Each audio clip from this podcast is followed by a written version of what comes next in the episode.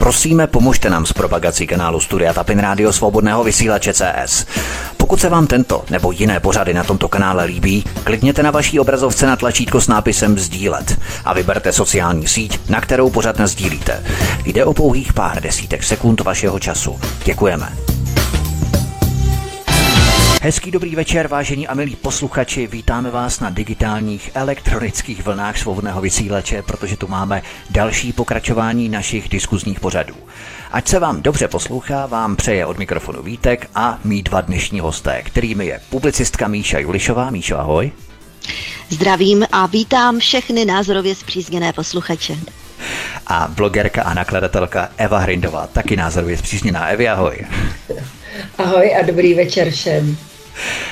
Na začátku bych chtěl jenom předeslat, že kampaň s kalendářem Tapin Radio 2024 na startovači se stala neskutečným trhákem a úspěchem díky vám všem. Dosáhli jsme aktuálně úžasných 206% cílové částky. Váš zájem a vaše podpora nás doslova ohromila. Nicméně nezapomeňte, že kampaň zdaleka nekončí. Zbývají ještě zhruba tři týdny, takže stále máte příležitost a šanci získat exkluzivní československý kalendář plný klíčových dat, vysílání analýz Studia Tapin Radio v průběhu celého příštího roku. Takže informace včetně odkazů na startovač najdete přehledně na webu jaktobylo.com. Pokud si tedy chcete objednat kalendář pro sebe nebo i své přátele, všechno se dozvíte v novinkách na novinkách na stránce jaktobylo.com. Jedno slovo. Toť eh, taková reklamka na začátek a přistoupíme už k prvnímu tématu, které jsme si vytýčili před dnešním pořadem jako stranický úkol, které musíme zvládnout. Míša Julišová. Na začátku se podíváme na Slovensko, protože to pro nás představuje minimálně inspiraci. A když vidím štvanici a kvičení neoliberální holoty a havlérky, přiznám se, že mám ještě zvrácenější radost z těch volebních výsledků na Slovensku. Očekávala si Míšo navzdory vší té propagandě, veškeré kampani a honu, že volby takto dopadnou a že Fico s Pellegrinem nakonec společně sestaví tu koalici, že se jim to prostě podaří a že se vůbec dohodnou? Mm.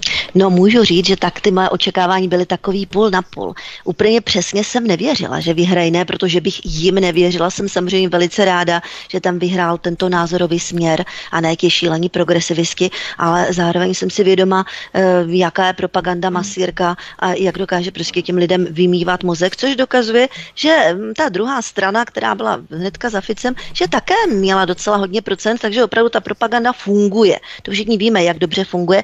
Takže jsem jsem si úplně nebyla jistá, do jaké míry jsou lidé prostě totálně spacifikovaní tou propagandou, jenže ta situace na Slovensku, já nevím, jaká dá se říct, ekonomická, sociální, hmm. kulturně, společenská a tak dále, je pravděpodobně ještě horší než u nás. Takže lidé už, jako mám dojem někteří i ze zoufalství, už eh, byli nuceni prohlédnout, odpoutat se částečně od té propagandy a začít vnímat jiné názory, ty kritické a třeba možná trošku zkoumali, co je na tom pravdy, co říká a pak nějak si to srovnali s tou realitou a řekli si, teď ten chlap má vlastně pravdu a šli ho volit. A tak je to dobře a tak to má být.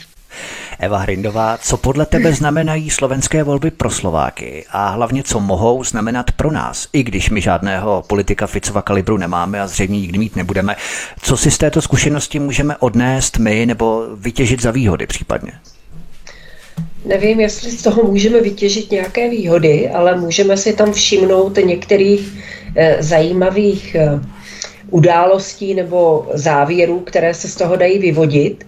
Eh, v první řadě je to jasný signál, Fialov, ale ne Fialovský, signál, že propaganda, která opravdu byla na Slovensku a i u nás monstrózní, monstrózně se propagovalo progresivní Slovensko.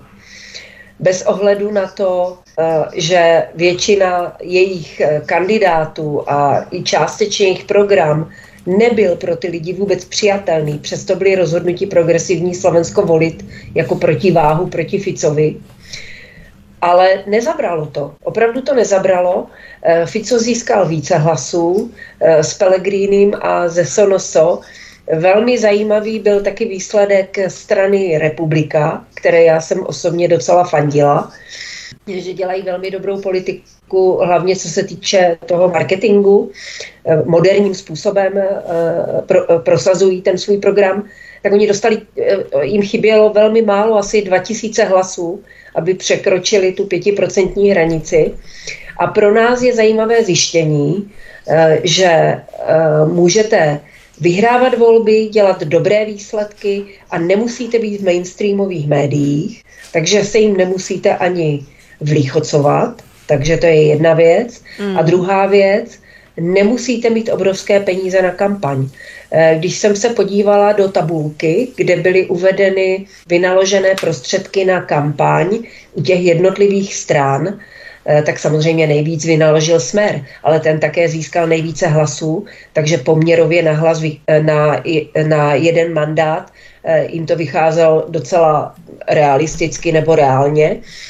A když porovnáme také liberální stranu, a to je Saska, Richarda Sulíka s republikou, který měli na procenta skoro stejný výsledek, ale Saska měla asi čtyřikrát dražší kampaň.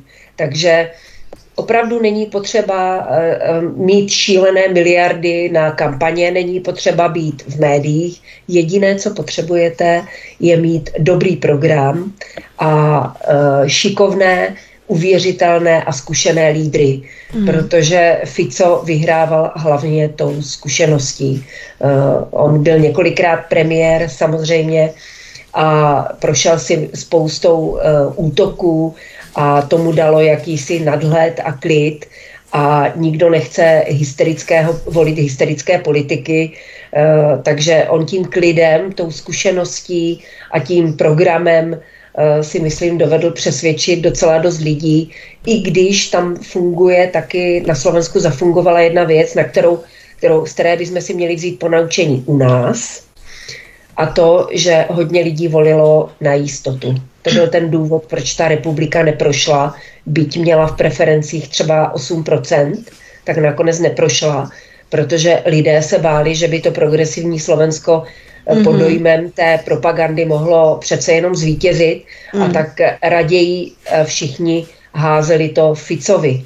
Takže to si myslím, že tady tento eh, po dlouhé době, kdy třeba v minulých volbách u nás propadlo milion hlasů, takže lidi už budou hodně váhat, jestli budou podporovat nějaké experimenty a raději budou volit takzvaně na jistotu. Mm. S tím je potřeba počítat. Mm. My samozřejmě budeme diskutovat právě o tom fenoménu volby na jistotu, protože čím více se ekonomická situace zhoršuje a prohlubuje se ta sociální nejistota, lidé jsou nejistější v rámci svých úspor, v rámci peněz, v rámci zdražování, tak tím více mají sklon právě volit na tu jistotu a neexperimentovat, protože experimentuje se pouze v době relativního blahobytu. Nicméně Míše Ulišová, ještě právě k tomu Slovensku, myslíš, že Slováci jsou jaksi rezistentní odolnější nebo více imunní vůči marketingovým vějíčkám a produktům ala náš komunistický mm-hmm. rozvědčík na hradě, že do jejich rozhodování vstupují mnohem více ty osobní preference než doporučení těch mluvících hlav v telce.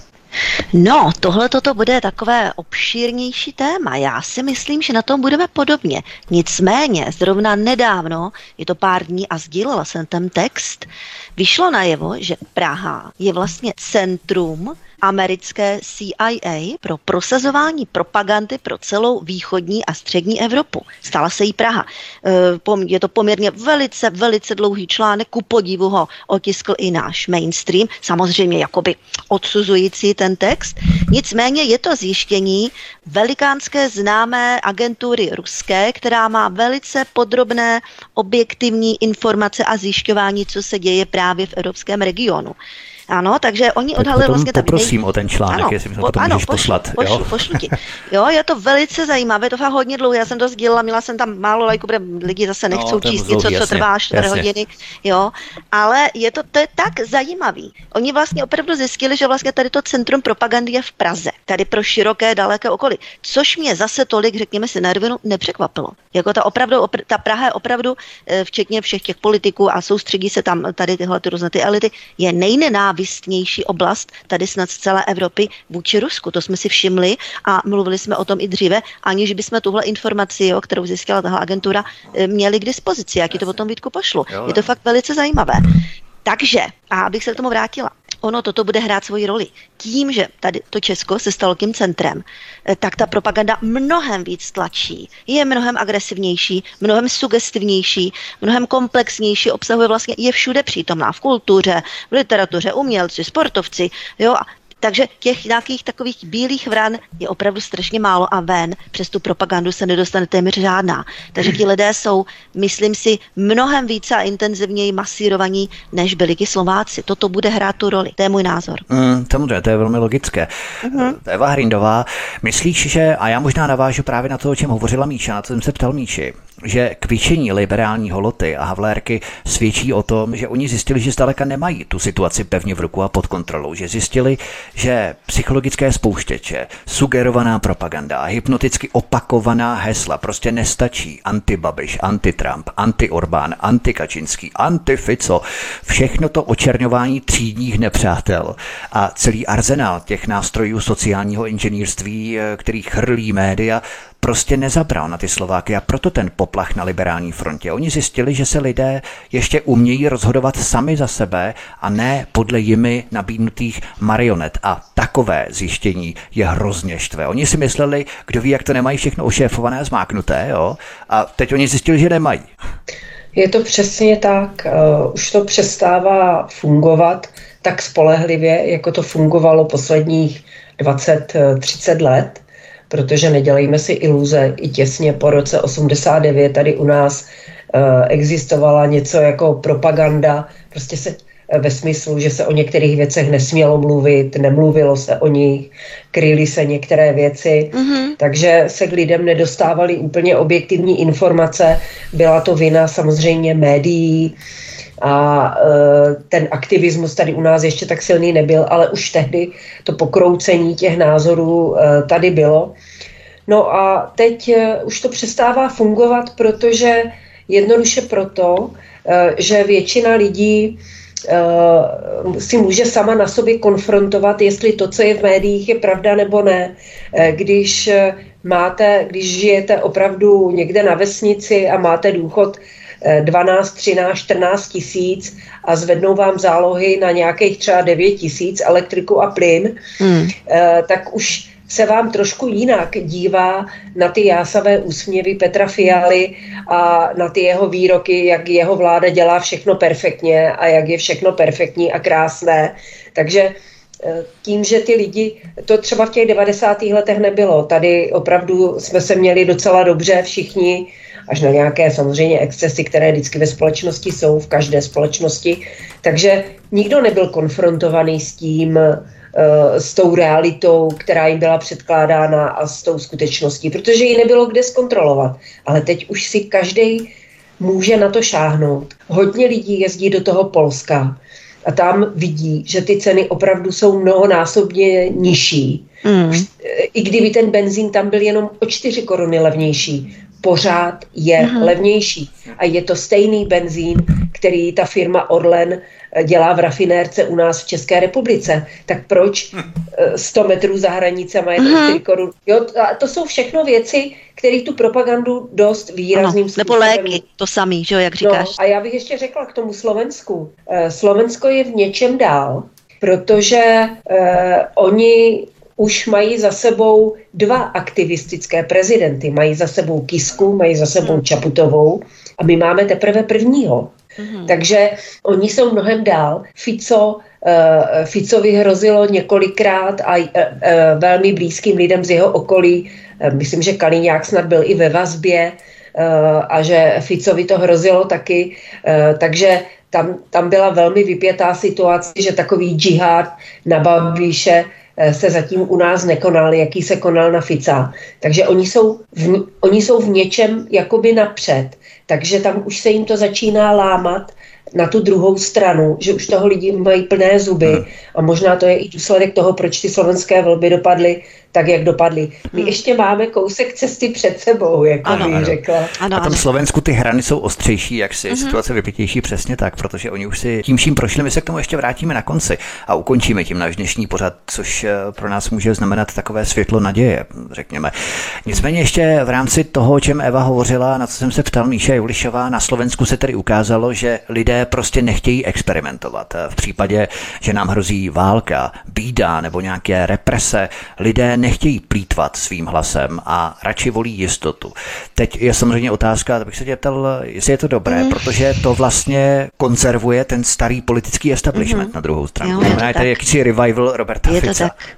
Je to tak, dobře, budíš, teda ten Fico teďkom, já jsem poslouchala některé tyho rozhovory, bylo to velice zajímavé, mluvil otevřeně, mluvil tak jako my, překvapilo mě to, protože jo, jo. já známe jeho nározy, názory, nicméně teďkom byl mnohem otevřenější, v tom mnohem spontánnější, jo, takže jsem byla jako nadšená z toho, lze říct, a u nás nikoho takového, kdo by byl schopen dosáhnout na vítězství, nemáme. Jo, někdo, kdo by byl schopen mít 23-25%.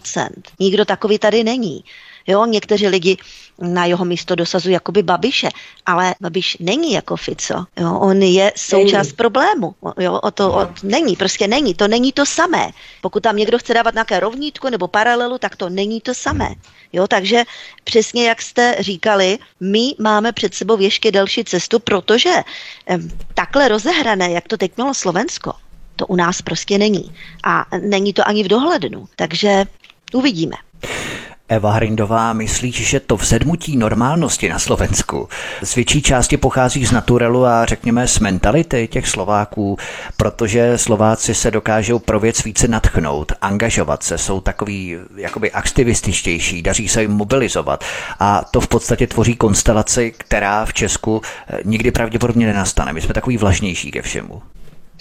Já si to úplně nemyslím, protože e, nějakou dobu jsem na Slovensku žila mám tam přátele, eh, s kterými jsem v kontaktu eh, a sledují to dění možná intenzivněji, eh, protože mám k tomu nějaký vztah, k tomu Slovensku. Takže ten Fico mě až tak nepřekvapil, ty jeho, ty jeho projevy, protože on, on procházel přerodem ještě před covidem. Mm-hmm. To, jak tam byla ta mhm. vražda, vražda toho Kuciaka, mm-hmm. tak tomu také mnohem otevřelo věci. Konečně asi jim došlo, že uh, ta občanská společnost v úvozovkách, kterou reprezentují různé politické neziskovky, asi není úplně šťastná a prostě jsem viděla, že ten přerod u něho probí, probíhal, už začal už, už před covidem. A v době covidu eh, tam už došlo k úplnému zlomu.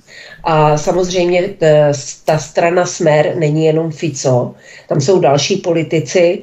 A jeden takový výrazný je Stanislav Blaha, eh, hmm. který je možná opravdu autentický levičák, ale to je člověk, který si nenechá, když to řeknu slovensky, který si nenechá nahuc, nahuckat čokolvek, ten se nenechá opít rohlíkem, je velmi někdy až expresivní, dejme tomu, a, ale to jsou, to jsou lidi, kteří jsou okolo Fica a kteří ho nenechají, aby, nenechají ho, aby uhnul. Uh-huh. Já, nevím, kým, já nevím, kým je obklopen uh, třeba Babiš, ale nevidím tam žádného politika, který by byl stejně razantní, jako je ten Blaha na Slovensku. Uh-huh takže mm, v tomto, v tomto se to opravdu nedá, nedá srovnávat. Mm, no a ti lidé, a ještě bych řekla jednu věc, ti lidé nevolili na jistotu, protože mají strach z války. To jako určitě ne. Já jsem o tom mluvila dlouze se svojí kamarádkou, která taky váhala, jestli to dát Ficovi nebo jestli to dát republice. Ne, oni prostě nechtěli vítězství progresivného Slovenska. Proto volili proto volili Fica jako jediného, který měl šanci to progresivné Slovensko porazit. Mm. Takže tam nehrála roli nějaký strach nebo bída nebo já nevím co. Tam šlo o to nedovolit, aby tíhle, tíhle mm. aktivističtí uh, pomatenci mm. se dostali k moci. Takže tam to, to bylo to, co semklo ty lidi a co proti jejich uh, přesvědčení je donutilo hodit hlas Ficovi místo toho, aby ho hodili třeba té republice. Píše Ulišová, my tu sice hovoříme o národní mentalitě, slovenském naturelu nebo i východní lokaci, protože to má i ten geografický charakter. Čím více na východ, tím přirozenější uspořádání společnosti, i když samozřejmě pro pobaltí třeba v rámci mm-hmm. té mhm. rusofobie to mi neplatí tak, jo. Ale na druhou stranu bychom ale mohli namítnout, že Slováci si předtím, a já nevím, jestli ty nebo Eva už o tom hovořila, eh, Slováci si předtím zvolili třeba Andreje Kisku, potom Zuzanu mm-hmm. Čaputovou, za premiéra si vybrali Igora Matoviče, čili ta mobilizace, slovenská mobilizace, aktivitace je velmi ošemetná, protože se může vymknout jak na jednu, tak i na druhou stranu, že? No já si myslím, že přesně jak říkáš Vítku, nicméně tady to progresivní Slovensko, to bylo opravdu něco tak strašného, že to už musel pro boha vidět každý. Nehledě na to, že ze 40 předních představitelů bylo jich 21 nebo dokonce 25 lidí, kteří pracují v jakýchsi cizích politických neziskovkách, což samo o sobě, samozřejmě pokud to tam bylo publikované, je velmi podezřelé. Jo, to vypadá vyloženě, že tam jsou lidé, kteří hájí jakési cizí mocenské zájmy na slovenském území. Takže tam těch vlivů, kdy ty lidi si přečetli ty, ten jejich program naprosto šílený, mimochodem to už bylo jako, jako, jako satyra sama sebe, ti to přepískli strašným způsobem a proto prohráli. Jo, to zase, oni si z toho teďka e, vezmou poučení třeba leptargy u nás, protože na tom Slovensku Slovensku si myslím, že tato strana to prostě přepískla. Tlačili tak strašně moc na pilu, že se jim to nevyplatilo. Jo? Takže to bude zase pro ně takové určitě, když to budou proskoumávat a proskoumávají, takové memento. Takže pozor na to. Hm? Julišová a Eva Hrindová jsou hosty u nás na svobodném vysílači od mikrofonu vás zdraví Vítek, také na kanále Odyssey. My si zahrajeme písničku a potom budeme pokračovat dál. Doklepneme slovenské volby a podíváme se také k nám na českou ekonomiku. Hezký večer a pohodový poslech. Máme po písničce, zdravím vás opět od mikrofonu vás vítá Vítek v našem diskuzním povídání na svobodném vysílači Studio Tapin Radio nebo na kanále Odyssey. Našimi hosty jsou stále publicistka Míše Julišová, blogerka, nakladatelka Eva Hrindová. Pojďme se podívat dál ještě v krátkosti tedy na to Slovensko, Eva Hrindová. Jak to podle tebe bude mít Robert Fico a Peter Pellegrini těžké z pozice kompromisu? Víme, že Pellegrini nezdílí řadu ultimativních otázek, se kterými Smer vstupoval do voleb a žádal občany o přízeň. Myslíš, že sestavení takové koalice může ve výsledku oslabit ta stěžejní témata, pro která je lidé zvolili, což může v konečném důsledku znamenat velké rozčarování pro mnoho voličů. Oni je volí za něco, z čeho potom oni museli slevit anebo případně částečně ustoupit. Nemyslím si, že by to tam bylo tak vyhrocené, protože Fico získal skoro dvakrát eh, víc hlasů než Pellegrini, to za prvé a e, je tam e, strana, Slovenská národná strana, která je ještě jakoby e, ostřejší než Smer, takže převahu v této vládní koalici budou mít názory, které prosazovala strana Smer. Jistě budou muset udělat nějaké ústupky a ty základní ústupky jsou, jsou především pardon, jsou především v tom, že Fico to deklaroval už i před volbami, že není situace na to, aby eh, Slovensko řešilo eh, vystoupení z EU nebo hmm. vystoupení z NATO. Eh, v tom se shodují právě ze stranou Petra Pellegriniho, takže tam k těmto, ale samozřejmě nikdo nebude Ficovi bránit v tom, aby byl maximálně kritický vůči některým vůči některým návrhům, které budou zaznívat v Evropské komisi a jistě se připojí eh, k Orbánovi a k Polákům a budou tam, budou tam ještě silněji tvrdit muziku v Evropské unii. Takže eh, v tomto, v tomto nějaký zásadní rozpor nebyl.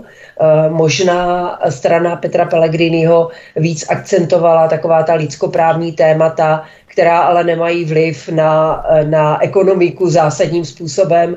Takže, takže si myslím, že se jim bude dařit eh, dávat do pořádku, dávat do pořádku veřejné finance a jak Fico mnohokrát zdůrazňoval, na rozdíl od naší vlády, eh, bude, budou to dělat tak, aby to nezasáhlo Eh, aby to nezasáhlo občany. Budou muset prostě přistupovat k jiným, tak jak to dělal Babiš, eh, když nám klesal, eh, když snižoval veřej, deficity. Lidí se to nějak nedotýkalo, naopak přibývali důchodcům slevy ve vlakách, mhm. byly obědy zdarma ve školách pro děti a přesto se snižoval stále deficit. Takže ono to jde a ten Fico to bude dělat. Takže ta koalice podle mě bude velmi soudržná a uh, už to, že se Pellegrini rozhodl jít do koalice uh, s, s Ficem a nikoli s progresivním Slovenskem, Uh, ukazuje na to, že asi bude v jeho straně více racionality, než uh, bychom mohli očekávat na základě médií, který nám hmm. Pellegriniho představovali jako hmm. nepřítele Fica a podobně. Já si myslím, že právě z toho oni mají strach, protože jakmile všichni ostatní lidé ve sousedních zemích uvidí, jak to na Slovensku začíná šlapat, a oni si mhm. řeknou, ona je tam něco pravdy. Jak on ten Fico opravdu je chlap, který to dává dohromady tu ekonomiku a Slovensko začíná šlapat a taky budou chtít eh, politiku podobného charakteru. Nicméně zase je tam problém, že mezinárodní bankstři, eh, kteří mm-hmm. samozřejmě mají zadlužené Slovensko, tak budou třeba mohou zvýšit dluhový rating anebo nějaký index Jistě, vydírat, zadlužení. Ano. ano, vydírat ekonomicky. Jistě, jo, v rámci, přesně burzy cených papírů a tak dále, mm-hmm. což je velmi dobře umí, na to mají nástroje samozřejmě. Mm-hmm. Míše Olišová, bavíme se tu o tom, jak bude mít Fico těžké ukormidlovat a vyrovnat ty miskové váhy, aby příliš neslevil ze svých zásad a dodržel toho co nejvíc. Eh, myslíš ale, kdybychom se tak trochu zamysleli nad tím celým západním systémem, že se stále více ukazuje nedostatek politického klání vítězů, totiž už dávno nejde o to, kdo ve volbách zvítězí, ale kdo se různými rafinovanými intrikováními rokováními a zákulisními handlováními dohodne s jinými poraženými a společně slepí tu koalici, která postaví na hlavu kolektivní přání občanů, která si zvolila jiného vítěze. Takže mm. volby přestávají mít ten efekt vítěze. To jsme ostatně viděli u nás před u nás. dvěma lety. Jo? To znamená, že ty volby už nekopírují přání obyvatel, no většiny obyvatel. No, u nás to dotáhli do dokonalosti, přesně to, co popisuješ. No, tohle to tak jako, to jsou prostě to jsou takový lidi, co se nám tak nějak koncentrují v té Praze. Já vím, že nejsou všichni Pražáci, abych jim je neurážela, ale koncentruje se to tam, protože tam je ta moc, tam je ten liv, liv tam jsou ty peníze. A oni tam, tam takhle... Veškerá ta, to nejhorší, co z celé ano, republiky je, to tak nejhorší, se do Prahy. Přesně tak, se nám tam koncentrovalo v té moci, jo, tady v tomhle tom, a oni tam prostě dělají různé takové ty dohody, takové, to jsou prostě přímo mafiánské takové spolky, jo. A teďkom ukuli to společně s tím Rycheckým tehdy, ukuli takový ten plán a ten jim skutečně vyšel, protože si ho pojistil z několika stran. Je jestli tohle, toto je možné teď jako všude, to já dokážu těžko posoudit. U nás to možné je, jak je vidět. Ano, v Česku to možné je a nemůžeme to vyloučit ani do budoucna, protože tady už jim to prošlo a oni to budou zkoušet dál a dokonce možná to ještě posunou a ještě to nějak vylepší. Takže to nebezpečí, které tady vlastně zažehlo, tady ta, tady ta mafie, která si vytvořila nějaký ten zákon, si uspůsobila, má teď na své straně všechno, včetně všech soudů a tak dále. Ještě Míše Ulišová, já mám takový neodbitný pocit, že je právě záměr globalistů vytvářet takové patové situace, protože když se lidé hádají 49 na 51 nebo 48 uh-huh. na 52, jo, uh-huh. tak ty oba tábory jsou tak nějak stejně silné, plus minus. Tím vítězem uh-huh. se vlastně nestane nikdy nikdo. Zatímco kdyby vítěz mohl určovat podmínky bez ohrožení, že ho nějakých pět pijavic obejde, mohl uh-huh. by prosazovat ta témata, ano. se kterými do těch voleb šel. A takový silný vítěz by se mohl vymknout z kontroly a ano, prosazovat národní vymknout, politiku, jasný, jo, místo té globální politiky. A proto je v zájmu těch globalistů mm. vytvářet eh, neustálá jak oslabení, patové situace, kompromisy, obrušování těch hran, obcházení koalic, slevování z témat, jo, aby jim nikdo tak nějak nepřirostl přes hlavu a příliš jak si nekveruloval proti té globalizaci. Ano, no ano, aby byli zavázaní, samozřejmě, no jo. tak to naše vláda zavázaná je nad míru, to jako bez pochyby.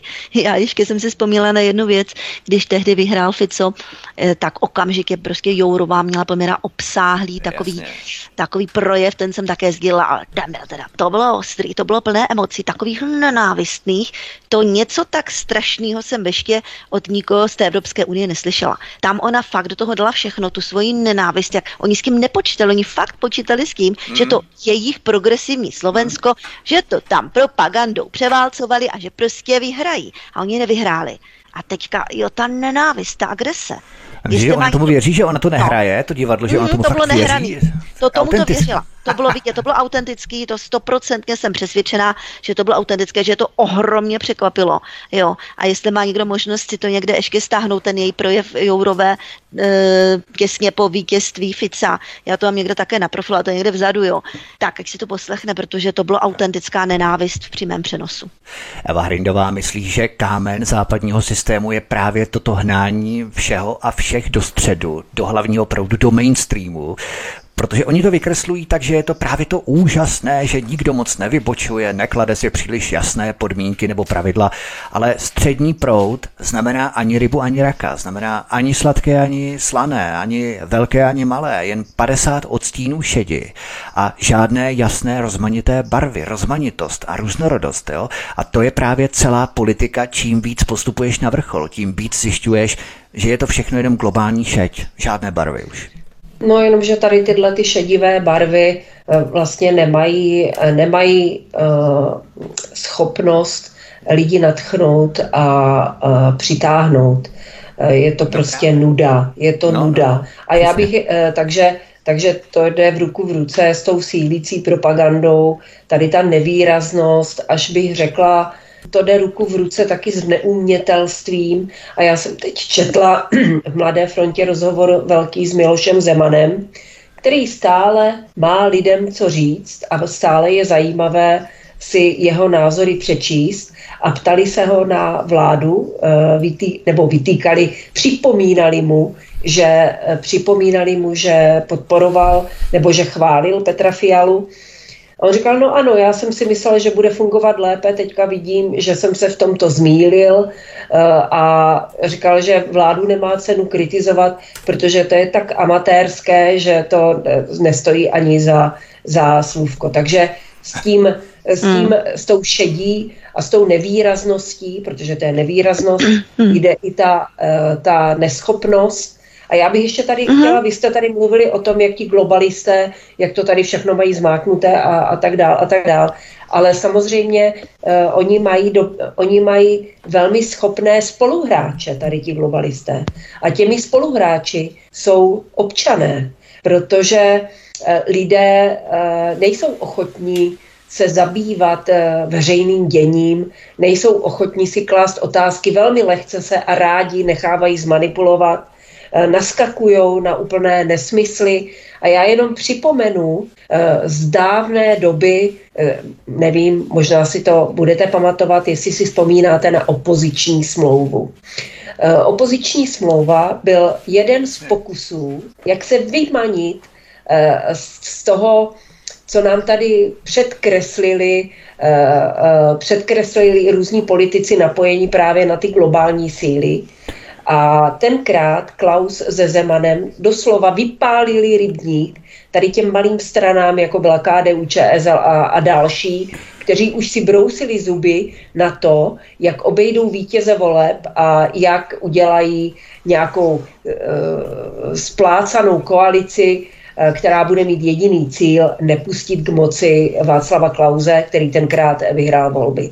Ale oni tehdy se Zemanem jim vypálili rybník tím, že podepsali tu opoziční smlouvu, ale samozřejmě eh, většina lidí to nepochopila uh, a odsoudila. Ale to je mocenský souboj, to není bitva, řekněme, o ideje nebo o vize, ale to je čistě mocenský souboj, mocenského charakteru.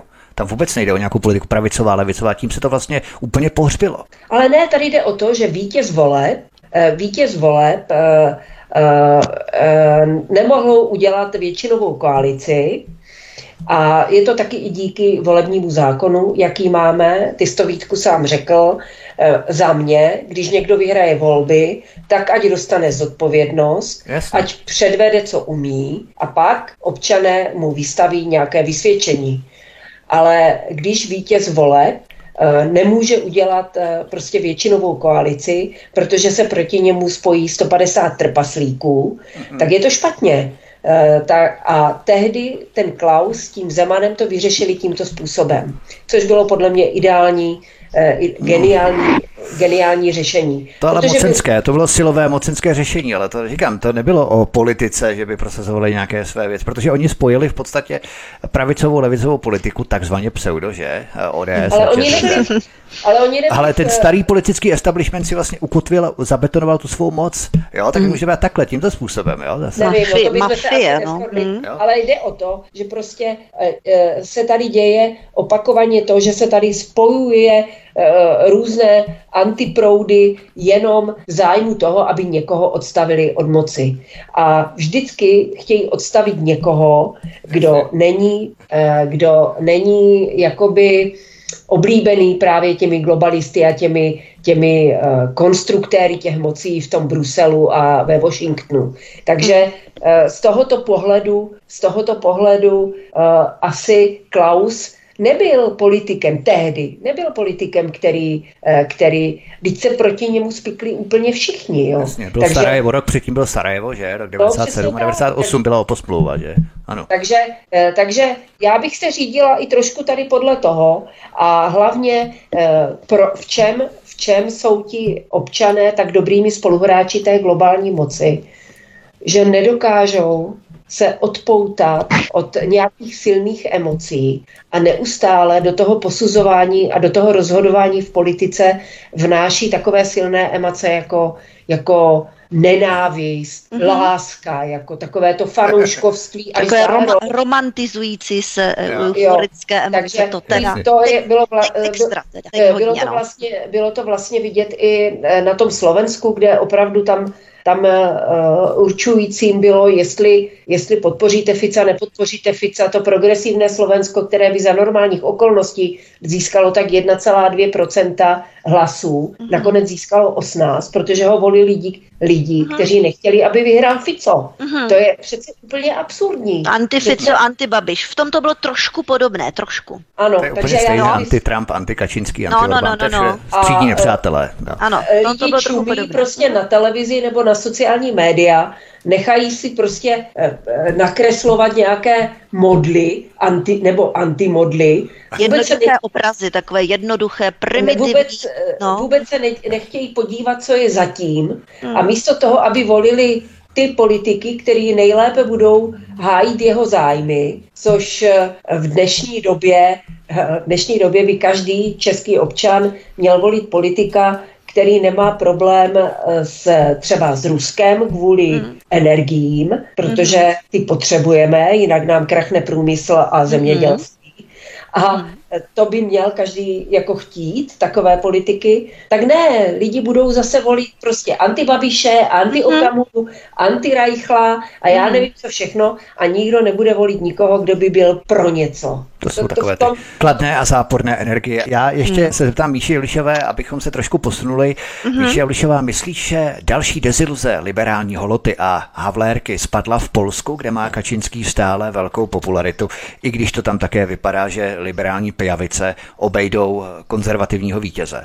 Mm, oni to tak, jak říkáš, obejdou konzervativního vítěze a tady naší, naše Havlerka jako celkem je spokojená, protože to Polsko je velmi, velmi spolehlivý americký vazal, podobně jako naše země, že my jsme americké kolonie, takže tam máme s Polskem takové velké souznění v tomto, jo? takže si myslím, že tady se za stolik nezmění v tom Polsku. To bude dál, další nadále pokračovat v takové té striktní až fanatické pro americké politice, stejně jako naše vláda a naše země.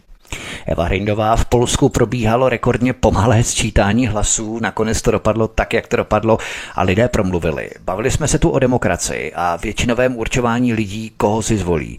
Jenomže odčeštěná a europeizovaná Jourová pořvávala, jak si o tom hovořila, až jí mm-hmm. létala pěna od úst, že na Slovensku probíhala ruská propaganda a díky no, ní vyhrál Robert Fico. No, no, Něco neuvěřitelného. Nesledujeme v přímém přenosu stále větší opovržení této bruselské kliky většinovým názorem lidí, když se to zrovna neschoduje s jejich přáním. Já to slyším všude na mainstreamu. Dnes už si nehrají, ani nehrají na tu nestranost a objektivitu v tom spravodajství, ale tlačí ne. čirou propagandu mm-hmm. a už jim to ani nepřijde blbé. Jo? Ano, to máš pravdu. No, je, to, je, to, je to prostě strašné. Jen těžko se jde ubránit nějaké frustraci z toho, jak jak, kdyby to bylo jenom v médiích, kdyby to bylo jenom u těch politiků, ale já to vidím, jak to přechází i do toho myšlení lidí, mm. že vlastně po, pojmy, jako je demokracie, právní stát, ztrácí už úplně obsah. A uh, je to, je to dost smutné, nevím vůbec, co se s tím dá dělat a nevím, ne, vůbec netuším, jak to dopadne. Jistou nadějí je, jistou nadějí je třeba, že uh, v některých zemích, bohužel Česká republika k ním úplně patřit nebude, v některých zemích právě, jako je Maďarsko, jako je teďka Slovensko, Srbsko, jo, uh, dejme tomu nějaké pozitivní změny, uh, mohli zaznamenat také v Chorvatsku, tuším. Něco se děje také v Rakousku. Takže tam, tam, možná, tam možná trošku tím kormidlem začnou otáčet, ale mm. v České republice si nedělejme iluze, že tady někdo s něčím něk, někam otočí. Jo? Tady, tady eh, prostě máme kombinaci úplně všech nejhorších možných. Mm. Nemáme tady politiky schopné, eh, ne, nemáme tady Eh, voličstvo, které by se zajímalo o dění, které by trošku bylo ochotno naslouchat a přemýšlet. Eh, prostě máme tady nějaké skupiny, kteří, který jednou řvou hurá a táhnou na jednu stranu, pak zazřou hurá a mhm. táhnou na druhou stranu, ale že by se někdo zastavil a trošku popřemýšlel, to, to jako, to, to, to, to, Opravdu, opravdu Česká republika eh, by eh, ode mě dostala nejhorší možné, eh, nejhorší možné vysvědčení. V tom Polsku, tam, jak říkala Míša, že to zůstane stejné, ta jejich politika, která vlastně jakoby kopíruje politiku USA, tam proč Kačínsky, který už vyhrál třetí volby za sebou, což je v podstatě velký úspěch, hm, ta strana Právo a spravedlnost, takže oni má, oni uh, utrpěli jako volební vítězství, ale nesestaví koalici, protože konfederace, která by mohla být jejich volebním partnerem, posrala v těch volbách, co mohla, bohužel, musím to tak hmm. říct, protože to tak opravdu bylo. Mm. Ta konfederace jsou něco jako naši svobodní, takže si dovedete mm-hmm. představit, co to je. Ale tam hmm. já jsem četla nějakou analýzu, že uh, ten Kačínský dostal uh, docela dost hlasů, ale mohl by jich dostat víc. Ale bohužel občané Polska jsou unavení z té proukrajinské politiky, kterou mm. oni tvrdě jako zastávali. Mm. Takže tam už se lidi proti tomu začínají bouřit a úplně se jim to nelíbí. A vlastně něco podobného je ano u nás, které eh, má relativně slušné Eh, záměry eh, v oblasti sociální a, politi- eh, a ekonomické, ale mhm. co se týče zahraničně politické oblasti, tak tam opravdu ten Babiš to táhne úplně... Mm, to je tragédie.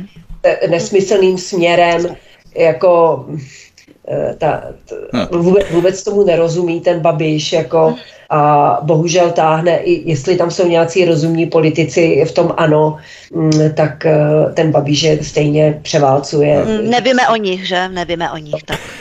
O nich. Eva Hrinová tady mluvila o Andreji Babišovi, Míše Ulišová, když se tedy přesuneme ze Slovenska, možná i Polska tedy k nám do České republiky. Eh, zaznamenáváme obrovský ekonomický propad České republiky, jeden z nejhorších v Evropě, zatímco potraviny, nájmy, energie zdražují také nejvíce v Evropě.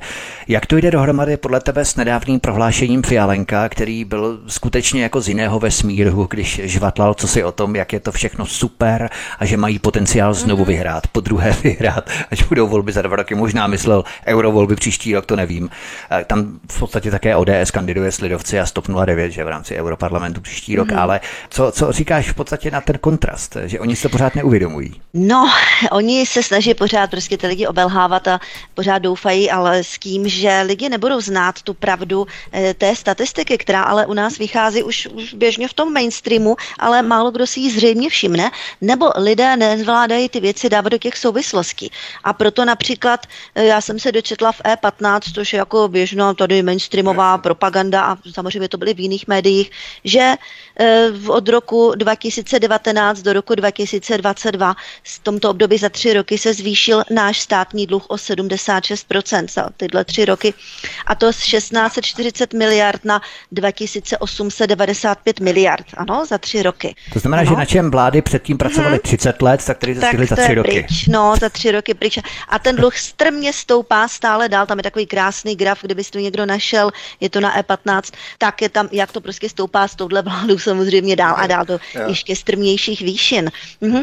Na druhou stranu od roku 2012 do roku 2019 náš státní dluh klesl eh, z 1667 na 1640 miliard, o 27 miliard. Takže tam byly jakési úspěšné období. Ano, to bylo během bezměsté Babišovské vlády. Já jsem ho teda nevolila, abych to teda ještě upřesnila, nejsem ho volič, ale za jeho vlády opravdu státní dluh jako klesnul, až teprve s tou agendou COVID to začalo stoupat, eh, toho, tomu srazilo vás tehdy. Ano, ta, ten covidismus, hmm. ke kterému se tak eh, aktivně připojil. No, pak bych ještě řekla poslední několik pár údajů, kdy za vlastně minulý rok eh, čtyři eh, nej, eh, zisky čtyř podnikatelů u nás eh, v České republice dosáhly zisku 281 miliard korun, jo, což je prostě ohromné. Neboli zisk bank poprvé přes 100 miliard korun, přesně 104,1 miliard. Eh, to je o 35 miliard více než oproti roku 21, jo, říkám rok 22. Další šest největších energetických firm v České republice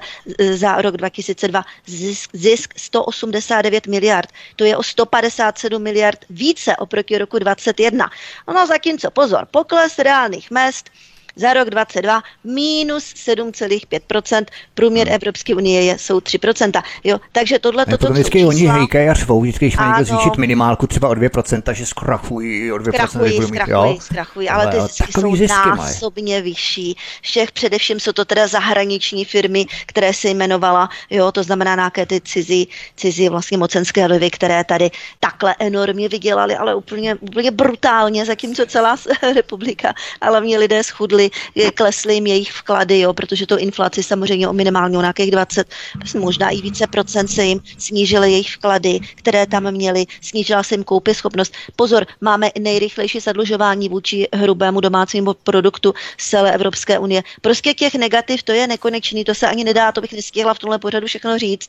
Takže nějaký tady Fiala, který tady plácá takové nesmysly, to je on opravdu nula. To je nula, to je neuvěřitelný, jak hmm. tohle toto může ještě někdo podporovat.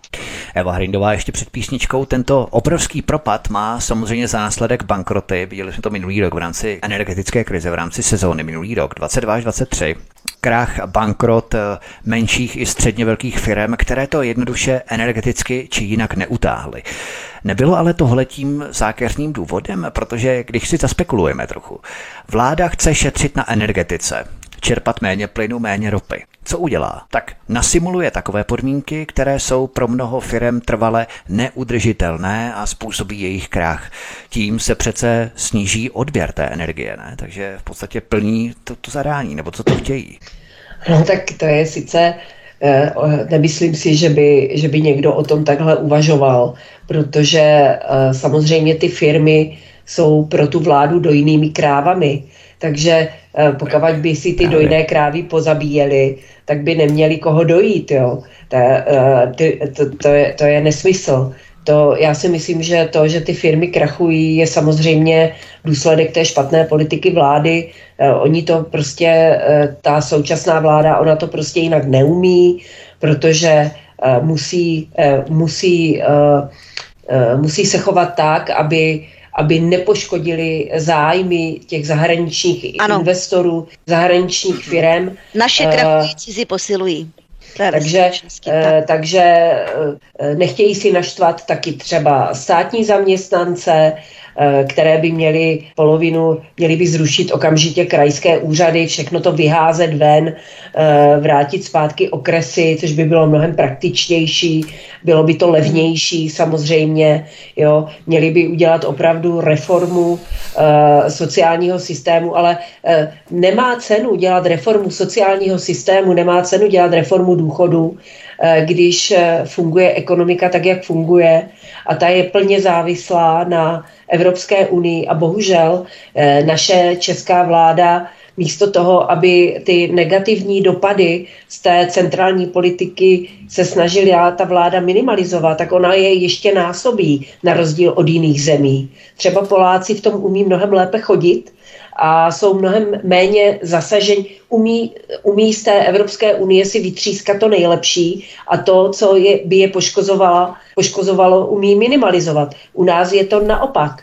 Takže pokud se nepostaví na nohy to naše hospodářství a nebude, nebude tady jaksi příznivější atmosféra pro podnikání, eh, tak eh, nemá cenu vůbec dělat nějaké reformy důchodů a já nevím čeho všeho, protože to stejně nebude z čeho zaplatit. Ty peníze se ať tak či tak musí v tom průmyslu, v tom hospodářství vyprodukovat. Hmm. Ale protože tohoto naše hospodářství není schopno, tak ti, kteří ještě přežívají, tak ty se teda škrtí takovým způsobem, že stejně se z nich víc peněz nevybere. Já jsem slyšela, to ještě vám řeknu, to mě docela pobavilo a je to naprostá pravda eh, když nějaká předsedkyně nějakého svazu potravinářských výrobců, myslím, že se jmenuje paní Večeřová, tak ona spochybnila, eh, ona spochybnila eh, navyšování spotřební daně u alkoholu a cigaret. A z jednoho prostého důvodu. Protože ta spotřební daň už bude tak vysoká, že ty lidi ten alkohol a ty cigarety jednoduše prostě přestanou kupovat. A ten stát vybere ne více, ale vybere hmm. méně.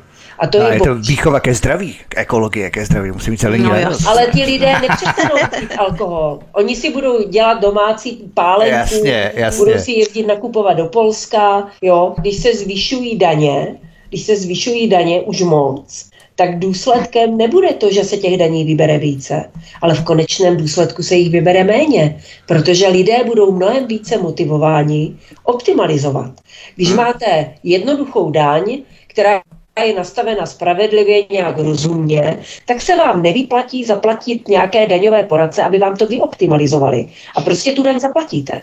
Ale když hmm. už je to nekřesťansky vysoké, tak už se to nevyplácí a ty hmm. lidi přestanou se snažit a všechno to jde do kytek. Takže to přesně dělá tady tato naše, jakože v úvozovkách pravicová vláda, která všechno akorát ničí a dusí. A jak nemám ráda socialisty, tak dneska třeba, když vidím mluvit e, Maláčovou, kterou jsem nikdy neměla ráda, ale ona říká jednu důležitou věc, že je opravdu smrtící, pokud dotáhneme do konce to, co chce naše současná vláda, která sem chce navážet Filipínce a Mongoly. To je strašný. Jako pracovníky. Já by museli zvyšovat platy. No, vlastně, uh-huh. to, to... Ale, ale to pozor, to nejde o to, tady není ani tak problém se zvyšováním platů. Jo. Tady jde o to, že fakt tady nejsou ty lidi, protože je obrovská přezaměstnanost ve státní správě tak, a eh, je obrovská Real. přezaměstnanost i ve školství, ale ne na místech, na místech produktivních, jako jsou kuchařky a podobně, ale vzpomeňme třeba jenom na inkluzi, kolik na školách musí být různých asistentů zaměstnaných, aby pomohli těm dětem vůbec s tím školním vzděláním projít. Takže kdyby se zrušila tady ta inkluze, tak by ty lidi, kteří tam jsou teďka eh, jako asistenti mohli, mohli se uvolnit pro pracovní trh, jo, a tak dál a tak dál. Takže takže ten problém, a ještě to, co říkal Vítek, že minimální mzda, minimální mzdu bere velmi malé množství lidí, eh, to nijak zásadně nic neřeší. Tady je problém v tom, že že opravdu uh, nám klesá ta průměrná mzda jo, jako taková. Jo. Ta minimální pokles, mzda. Reál, pokles reálných mzd, Jasně, mest. minimálku to byl příklad samozřejmě. To, že, ano. to jako hmm. kdyby žádná minimální mzda nebyla, tak by se nic nestalo, protože uh, jako naopak... Sdíleli ještě víc, možná si myslím, že by ještě sdíleli víc, že by dávali ještě No to by je sdírali, mnohem víc by je sdírali, no jistě. Ale v situaci, kdy je tady prakticky nulová nezaměstnanost, uh, nikdo nemůže nikoho sdírat. Eh, pokud někdo nastoupí do práce za minimální mzdu, tak je idiot, protože si může vybírat dneska. Dneska se ty firmy o ty lidi opravdu přetahují. Jako když je někdo šikovný a chce pracovat a je zodpovědný, tak si vydělá slušný peníze a ty firmy se o něho přetahují. Ta situace je opravdu z tohoto úhlu pohledu opravdu vážná. Fakt nejsou lidi, jo. Protože jsou prostě na vysokých školách asistenti a já nevím, prostě uh, úředníci, všelijaké instituce. Spíš ale... jsou různé zprávy. To jsou to je tisíce, no. tisíce různé. To je taková zpráva a okresní a krajská a tak. Jo, to jsou ano, školská zpráva a tak. Ale to samozřejmě tisíce by... zpráv, tam jsou tisíce lidí, kteří mm, mají poměrně mm. vysoké to platy. By, to tam by, je problém. To by samozřejmě mm-hmm. musel, to by znamenalo, že by naše vláda mm. měla konečně začít snižovat byrokracii. Protože když nebude byrokracie, nebude ne, potřeba ono. úředníků. A spo, řeknu jenom to, jednu věc, která mě opravdu nesmírně pobavila. Microsoft chtěl budovat v Praze datové centrum. A tento týden vydal prohlášení, že z tohoto záměru ustupuje, protože je tady neskutečná byrokracie a že to strašně dlouhá vyřídí to stavební povolení. Tisíce úřadů, no taky lidi tam něco musí dělat, nějaký výkon mít. A to je ta byrokracie, jo, přesně. No. A to je, je zvláštní, že Microsoft se musí podřídit nějakým eh, implementacím byrokratických zásad v České republice ohledně zákona implementace tak. legislativy. Ano. Oni jako nemusí, nej... oni mají svoji politiku, svoje firmy, svoji policy, řekněme, a zaměstnávají tolik lidí, kolik chtějí, protože to soukromá korporace přece. Oni nemusí no tak se samozřejmě, ale oni, v Česku. Ale jako když chtějí postavit budovu v České republice, tak musí projít stejným kolečkem no, jako, Budovu, každá, ano, jako každá jiná firma, musí jednat s památkářema, pokud chtějí stavět někde v centru, musí prostě stavební úřad jo, a tak dále a tak dále. Takže to zase eh, ani Microsoft není eh, jaksi eh, osvobozen od tady těchto jednání. A to je opravdu u nás něco katastrofálního. To samozřejmě. Takže zakončíme toto povídání ještě před písničkou rčením, klasickým rčením z pražských kaváren do polí a továren. Zahrajeme si písničku a potom půjdeme pokračovat dál v našem povídání. Míša Julišová, Eva Hrindová jsou hosty u nás na svobodném vysílači nebo na kanále Odyssey. Od mikrofonu vás zdraví Vítek.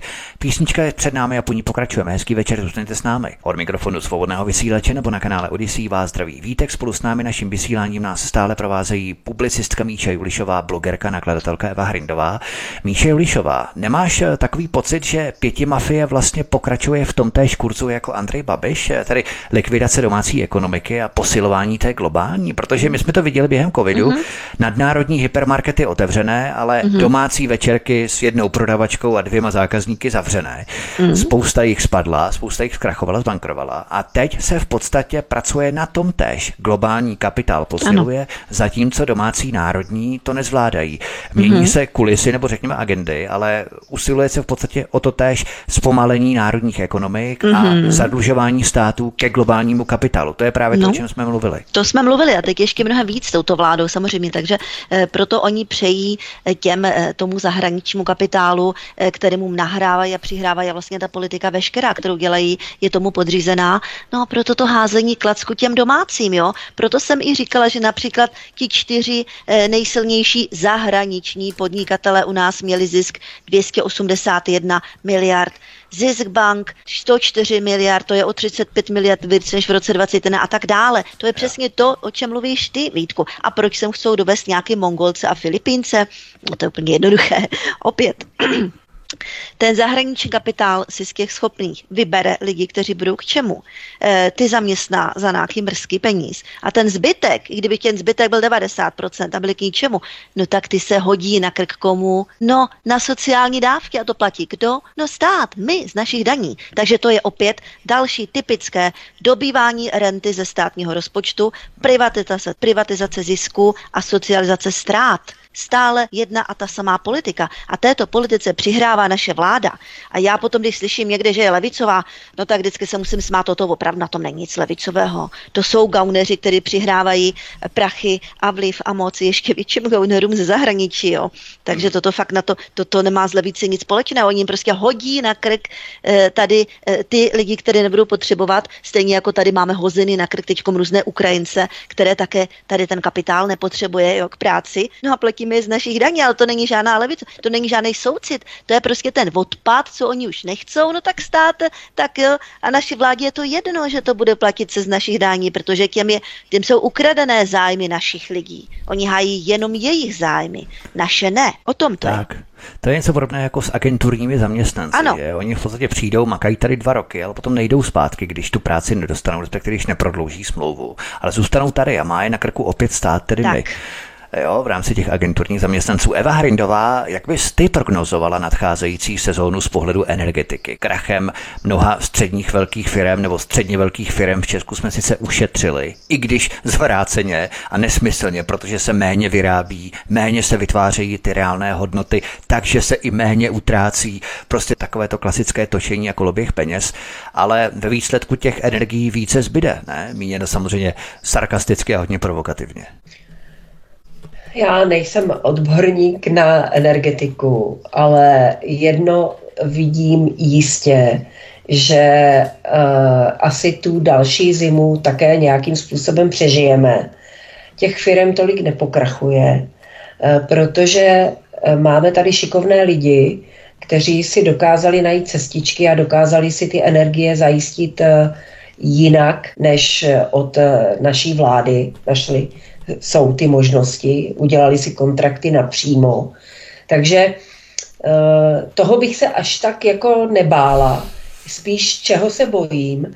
Eh, bojím se toho, že jak pořád všichni všechno eh, se učí obcházet a učí se hledat, tak vlastně to neprospívá tomu, aby došlo k nějaké změně k lepšímu, jo?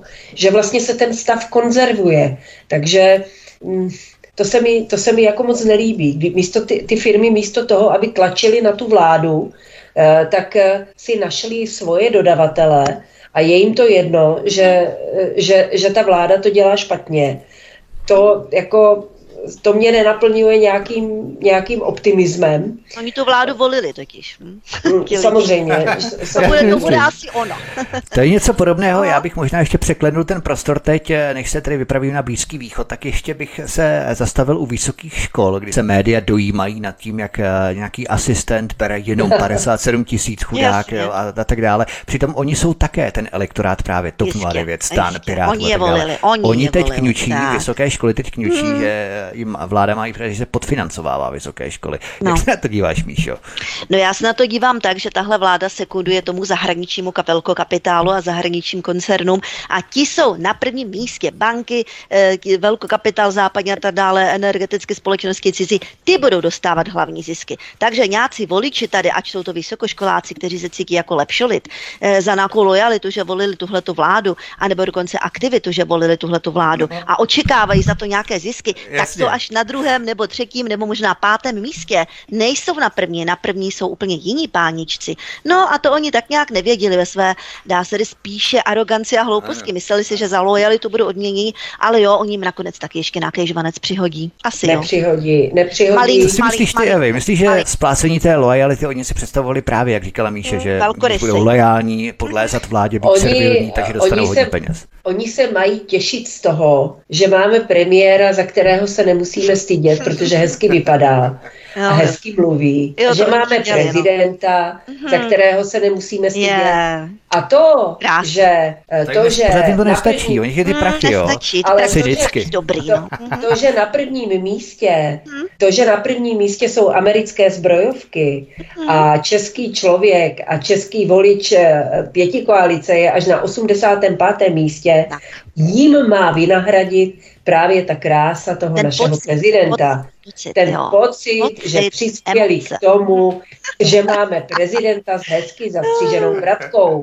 Takže mají to, co ano. Mhm. A e, ještě to bude pokračovat. Samozřejmě, že teďka kňučí, e, teďka kňučí e, vysokoškolští pedagogové a budou za chvilku kňučet další budou kňučet neziskovky, protože nebude na to ta vláda mít peníze. A jestli bude chtít uh, uh, sypat do chřtánu amerických zbrojovek, No musí. Protože musí. tak, eh, tak musí. Priorita, musí. Tak samozřejmě, tak samozřejmě bude vyškrabávat z toho dna, kde se bude dát. Jako. Od nás, Takže, ale i od nich. No i lékaři mají tak nějaké takové no, problémy, no všichni. Hm. No, takže já jim to přeju. Já jim to já přeju. Oni mysleli, že se jich to nedotkne, víš? Oni mysleli, že nějak z toho vyproslí, si mysleli. Ale na druhou, na druhou stranu mě pobavilo, protože to mi psala dcera, která která je velmi pracovně vytížená, až z toho skolabovala, byla v nemocnici, takže ta ví, co to je zabrat za práci.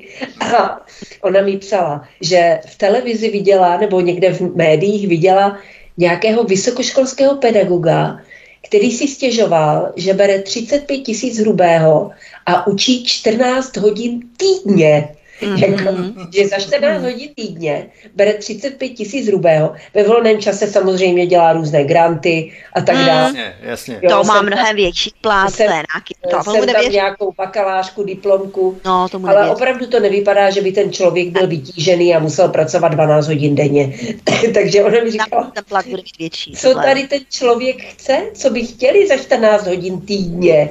Jako, ale to bys tak oznámil nějaký základní plat, říkal, že mají těch platů 14 plnohodnotných a odměny potom třeba nárazově 100 tisíc, 150 tisíc, jo, vím, že to mají, bejvá to tam tak. Tak to už asi neuvedl k tomu, no dobře. Dobře, protože ale... si, když to vezmeme čistě matematicky, je to třetina těch 40 hodin, to je 42, jo, 3 x 14 je 42, 10, 20, 30, abych nebyl za blbce, ano, je to 42, tak eh, je to v podstatě třetina toho, co běžný člověk pracuje, má 35, to znamená, že by měl 105 tisíc, 105 no, tisíc no. za plnou pracovní eh, hodnotu těch 40 ano. hodin týdně, jo, on má 35 za třetinu vlastně toho, co měl ten reálný člověk, normální člověk, běžný člověk pracuje.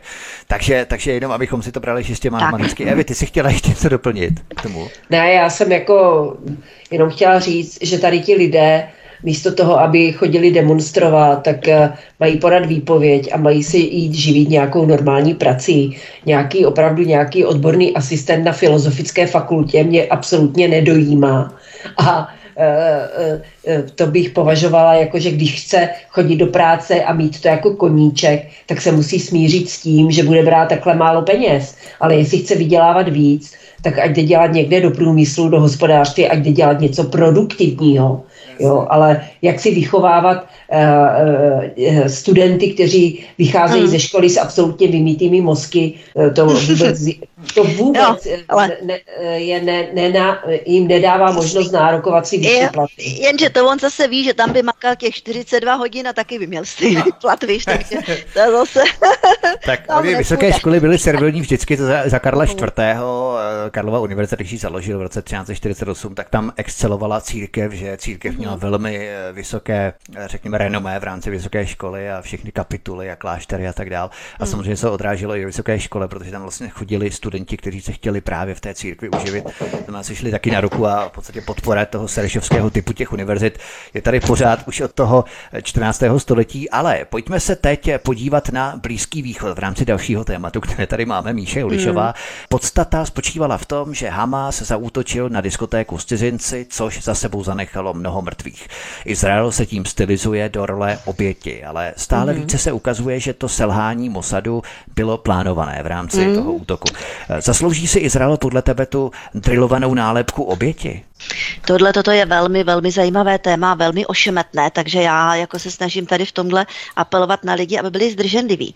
E, u nás, zejména tady v našich končinách českých, vidím takovou ohromnou euforickou, romantickou podporu toho Izraele, kdy ten hrdinný, statečný Izrael teďka nás tady jako osvobodí jako t- od těch všech nepřátel, jo. Já si nejsem jistá, jestli je to takhle jednoduché. Eh, uvědomme si, že Izrael je prostě jen další hvězda na americké vlajce, že americké zájmy rovná se izraelské zájmy, eh, takže toto tam hraje, tady ta geopolitika tam hraje velikánskou roli, to je strašně důležité vnímat, jo, než se přikloníme tak jednostranně a s takovým romantickým pojetím tady na tuhle stranu. Samozřejmě, že ani nějaké muslimské tady e, islámské zájmy nejsou naše zájmy, takže já tam nějak nevím, nevidím žádné naše tady v tomhletom konfliktu. Nicméně je velice zajímavá rozdílná propaganda americká a západoevropská. A tady bych řekla, že eh, vidím, jak je si důvod také ty geopolitiky. Eh, například takové Německo. Eh, Německo má 15 letou smlouvu teďka s Katarem na plyn, že mu Katar bude dodávat nějaké velikánské dodávky plynu, protože Německo se přece odpoutalo od Ruska, takže má tu, má tu smlouvu s Katarem. No jenom, že Katar v Kataru sídlí vlastně to vedení Hamásu a Katar vlastně podporuje a platí Hamás. Jo? Takže Eh, tady jsou nějaké takové třecí plochy.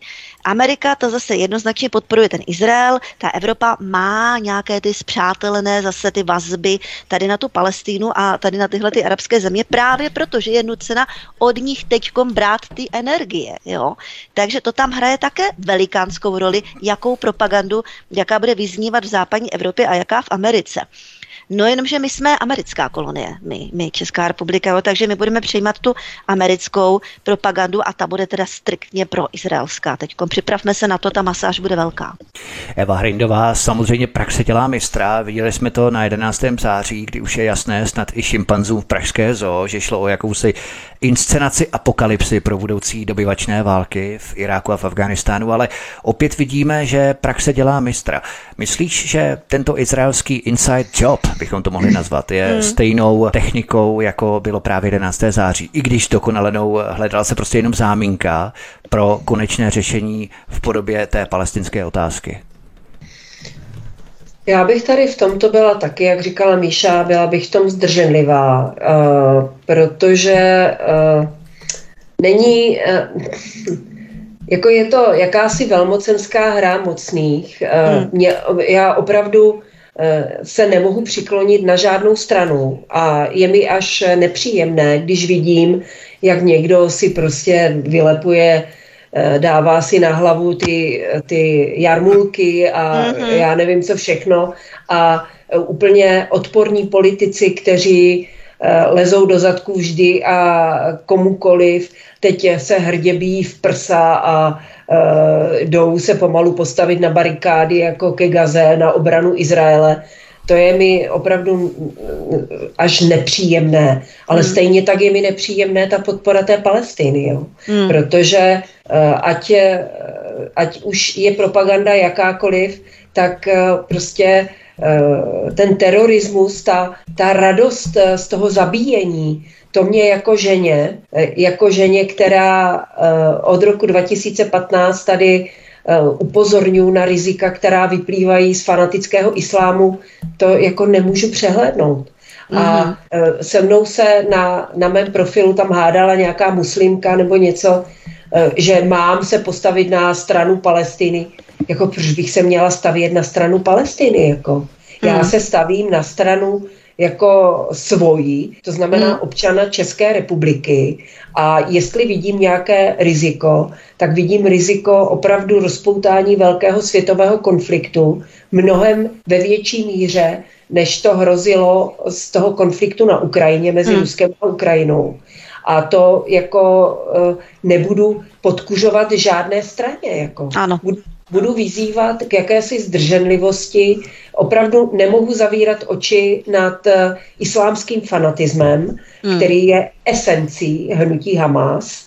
Jako když uh, jsem viděla ty videa, jak tam se radovali z toho, že někoho zabíjejí, to je, to je prostě, to je úplně jiný, jiná civilizace a vychází to z toho islámu jako takového že ty lidi a ty děti v té Palestině jsou od malinka, teď, toho, teď jsme to sdíleli od roku 2015, jak ty palestinci jsou odmala v té těch školách a podporovala to Evropská unie, podporovala to pen, financema, jak oni mají, jak my máme slabíkáře, že Emma má mámu, máma má mísu a táta mele maso, tak oni mají, že Abdul zabije žida, jo, a já nevím, co hmm. všechno. To je, a je úplně jedno, jestli se vám žid líbí nebo nelíbí, jde o to, že se děti vychovávají k vraždění a já s tím nemůžu souhlasit. Ať je, eh, prostě mám s tím velký problém, jo. Hmm. A jak říkám, buďme zdrženliví. Eh, je mi směšné, když tady naši politici eh, lezli do zadku katarským a saudsko-arabským šejkům a teď uh-huh. vlastně zase prostě řvou na, na straně Izraele proti ním A od koho tady chtějí brát tu ropu? Jako, ať No. mi to vysvětlí. No. Napřed Tak, si tak. nasrali Putina, teď si budou nasírat tady ty Katarčany. Jo, jo. Jako, a opravdu, ať se na mě nikdo nezlobí, ať se mě udělá ruského agenta, pořádně přijde jaksi rozumnější spolupracovat s Ruskem, No než s. Katarem a Saudskou Přesně tak. Přesně tak. Oni si to prostě totálně podělaná politika, tady ta eurounijní. Jo. Proto říkám, že teďkom, jenomže jim jak teče do bod, oni musí trošičku jako mm, i s tou Palestinou, rozumíš, jo? protože eh, ta Palestina, ten Hamas, ten Katar s ním, to je jedno a to samý a to Německo má 15 letou smlouvu s Katarem, jo, takže teďkom uvidíme trošičku jinou propagandu ze západní Evropy a trošičku jinou z Ameriky.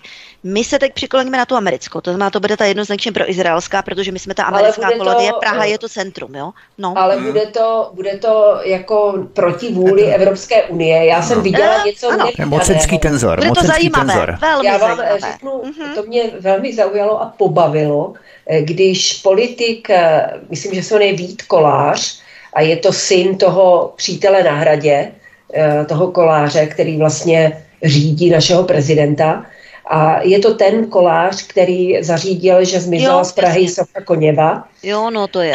A on je velice přemoudřelý a je to velice eh, silný něco, no, progresivista, taky. antirusista a já nevím co Hmm. všechno. No A jo, podporovatel všech tady těch struktur. A já No, jsem to se opravdu- dědíte v rodině. to No. se dědí. já jsem čuměla, protože byl v televizi a on tam řekl, že je to poprvé v životě, co se stydí za Evropskou unii. Jsem říkala, no tak to je teda, takže my už teda nejenom, že si nasereme Rusko, nasereme si jako s prominutím Araby, jakože mně je to jedno, já to jenom popisuji, co Mhm. oni dělají. A teď To ještě je- budou to proti Evropské unii. To jsem vysvětlila. To je ten střed těch zájmů. Ta Amerika je striktně pro izraelská, my jsme striktně pro američtí, takže my půjdeme s tím Izraelem prostě úplně, i kdyby, A já ještě- nevím, tam dělali, i kdyby tam hodili atomovou ano, bombu, ano. tak ji budeme oslavovat, jo? Ano. Ale Já pozor, bych- Evropa to má jinak, protože oni mají ty energie, oni to nemohou A takhle. nejde jenom o energie. No, Oni nejde mají- jenom, ano, Oni nejde mají jenom. samozřejmě velmi silné menšiny Tak, eh, přesně muslimské tak. ve svých velkoměstech. A už a i ve vládách. Ne, Mhm. a už i ve vládách, no, To že víc. Velká Británie, ale ta není ve Evropské unii, ale to je jedno. Takže, ale já bych jenom připomenula, že co se stalo po tom eh, hamáském útoku, eh, eurokomisář vyhlásil, že zastavuje eh, pomoc Palestině a ten eurokomisář byl instalovaný Maďarskem. A druhý den von der Leyenová toto změnila a řekla, že ne, že budeme zastavovat, ale my ji strojnásobíme tu Mhm, pomoc. já se Hamasu. ano. Je to tak. A včera v televizi Kobza, jak, jak ho nemusím docela, není to můj oblíbený politik z SPD, tak řekl jasnou věc, že OK, jako tak je úplně jedno, jestli do Palestiny posíláme mouku nebo peníze, protože obojí pomůže Hamásu financovat eh, zbraně. Na druhou stranu je tam Tak to je dva zase taková lidí, kolektivní tam- vina docela tam hnusného jak, koncent- charakteru, Jak v koncentráku, jo. Dva miliony lidí, kteří jsou tam tak, obyčejní, to jsou úplně obyčejní normální lidi a ty teda... eh, tam Pozor, jsou ještě- pozor. tam jsem chtěl říct, to je věci rezervace, jo. No, ale Rezervace. je to, je to rezervace, ale my jsme, ji, my jsme ji nevytvořili, tu rezervaci, takže my Vytvořili Amerika nemáme... a Británie, ano, to je americký My nemáme, projekt. my, my nejsme za to zodpovědní a, nemusí, a nemusíme prostě tady dělat nějaké kroky, které by to nějakým způsobem měly řešit. Jo.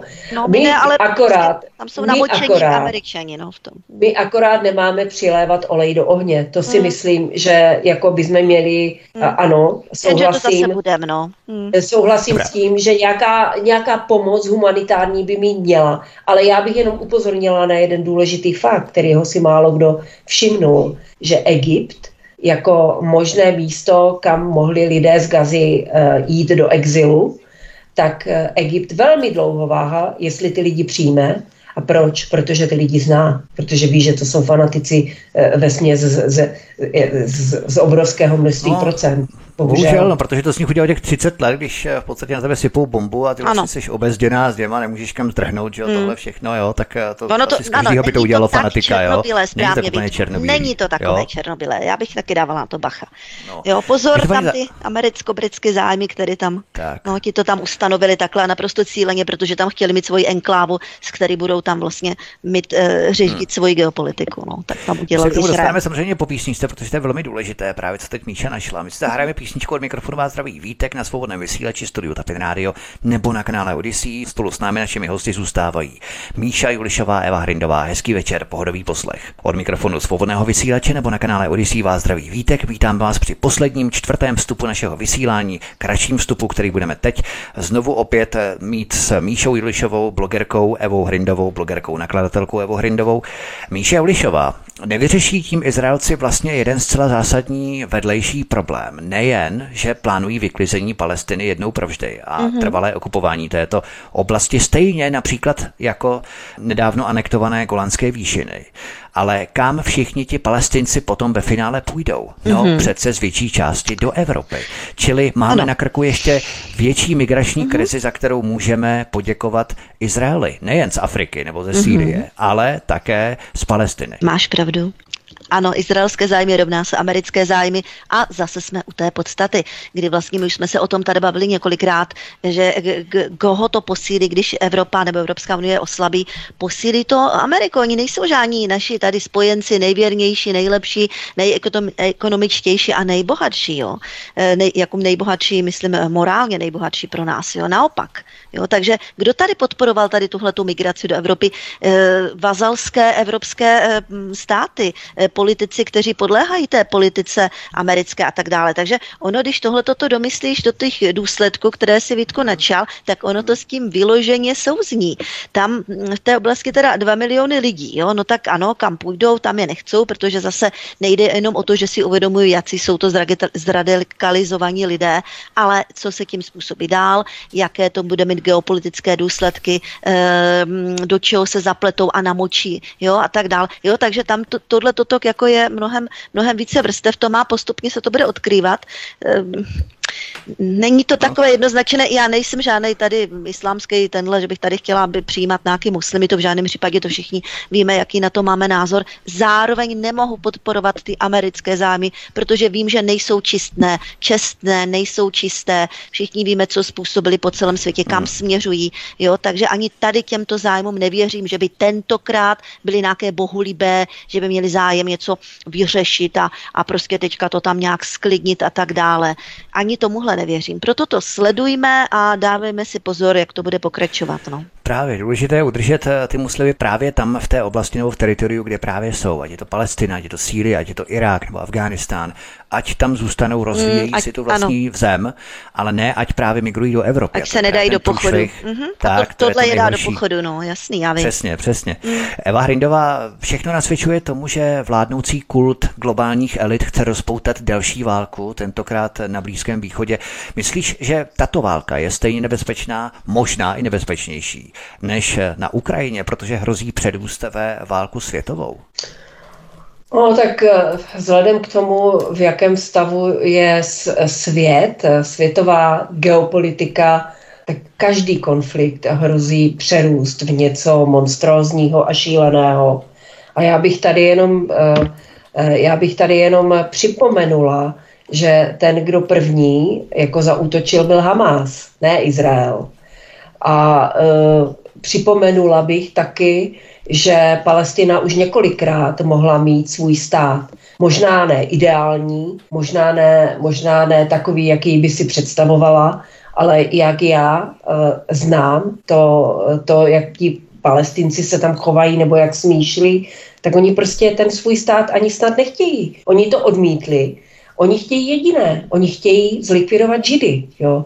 A to zase to zase jako mi nepřijde úplně jako dobré východisko eh, do nějakého solidního fungování, takže proto bych se do toho tam nepletla. Oni ti, jak, jak se říká, nechodíme v jejich botách. Jo?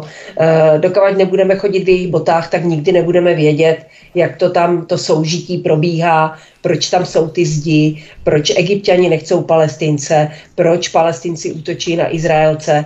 Jako tam je tolik proměných, že ale hodit do toho uh, tu rozbušku je to nejhorší, co se kdy mohlo stát. A jestli to palestinci udělali z vlastní vůle, ten Hamas, že si naplánoval takový útok, nebo je k tomu někdo vyprovokoval, je dneska už v podstatě jedno, protože to udělali a teď se to tady všechno mele. Jo, eh, a, ale jako ukazuje nám to jedno, že ta Amerika je zásadním způsobem oslabená, což já vítám jako s povděkem, protože američané za poslední období nepředvedli nic moc pěkného.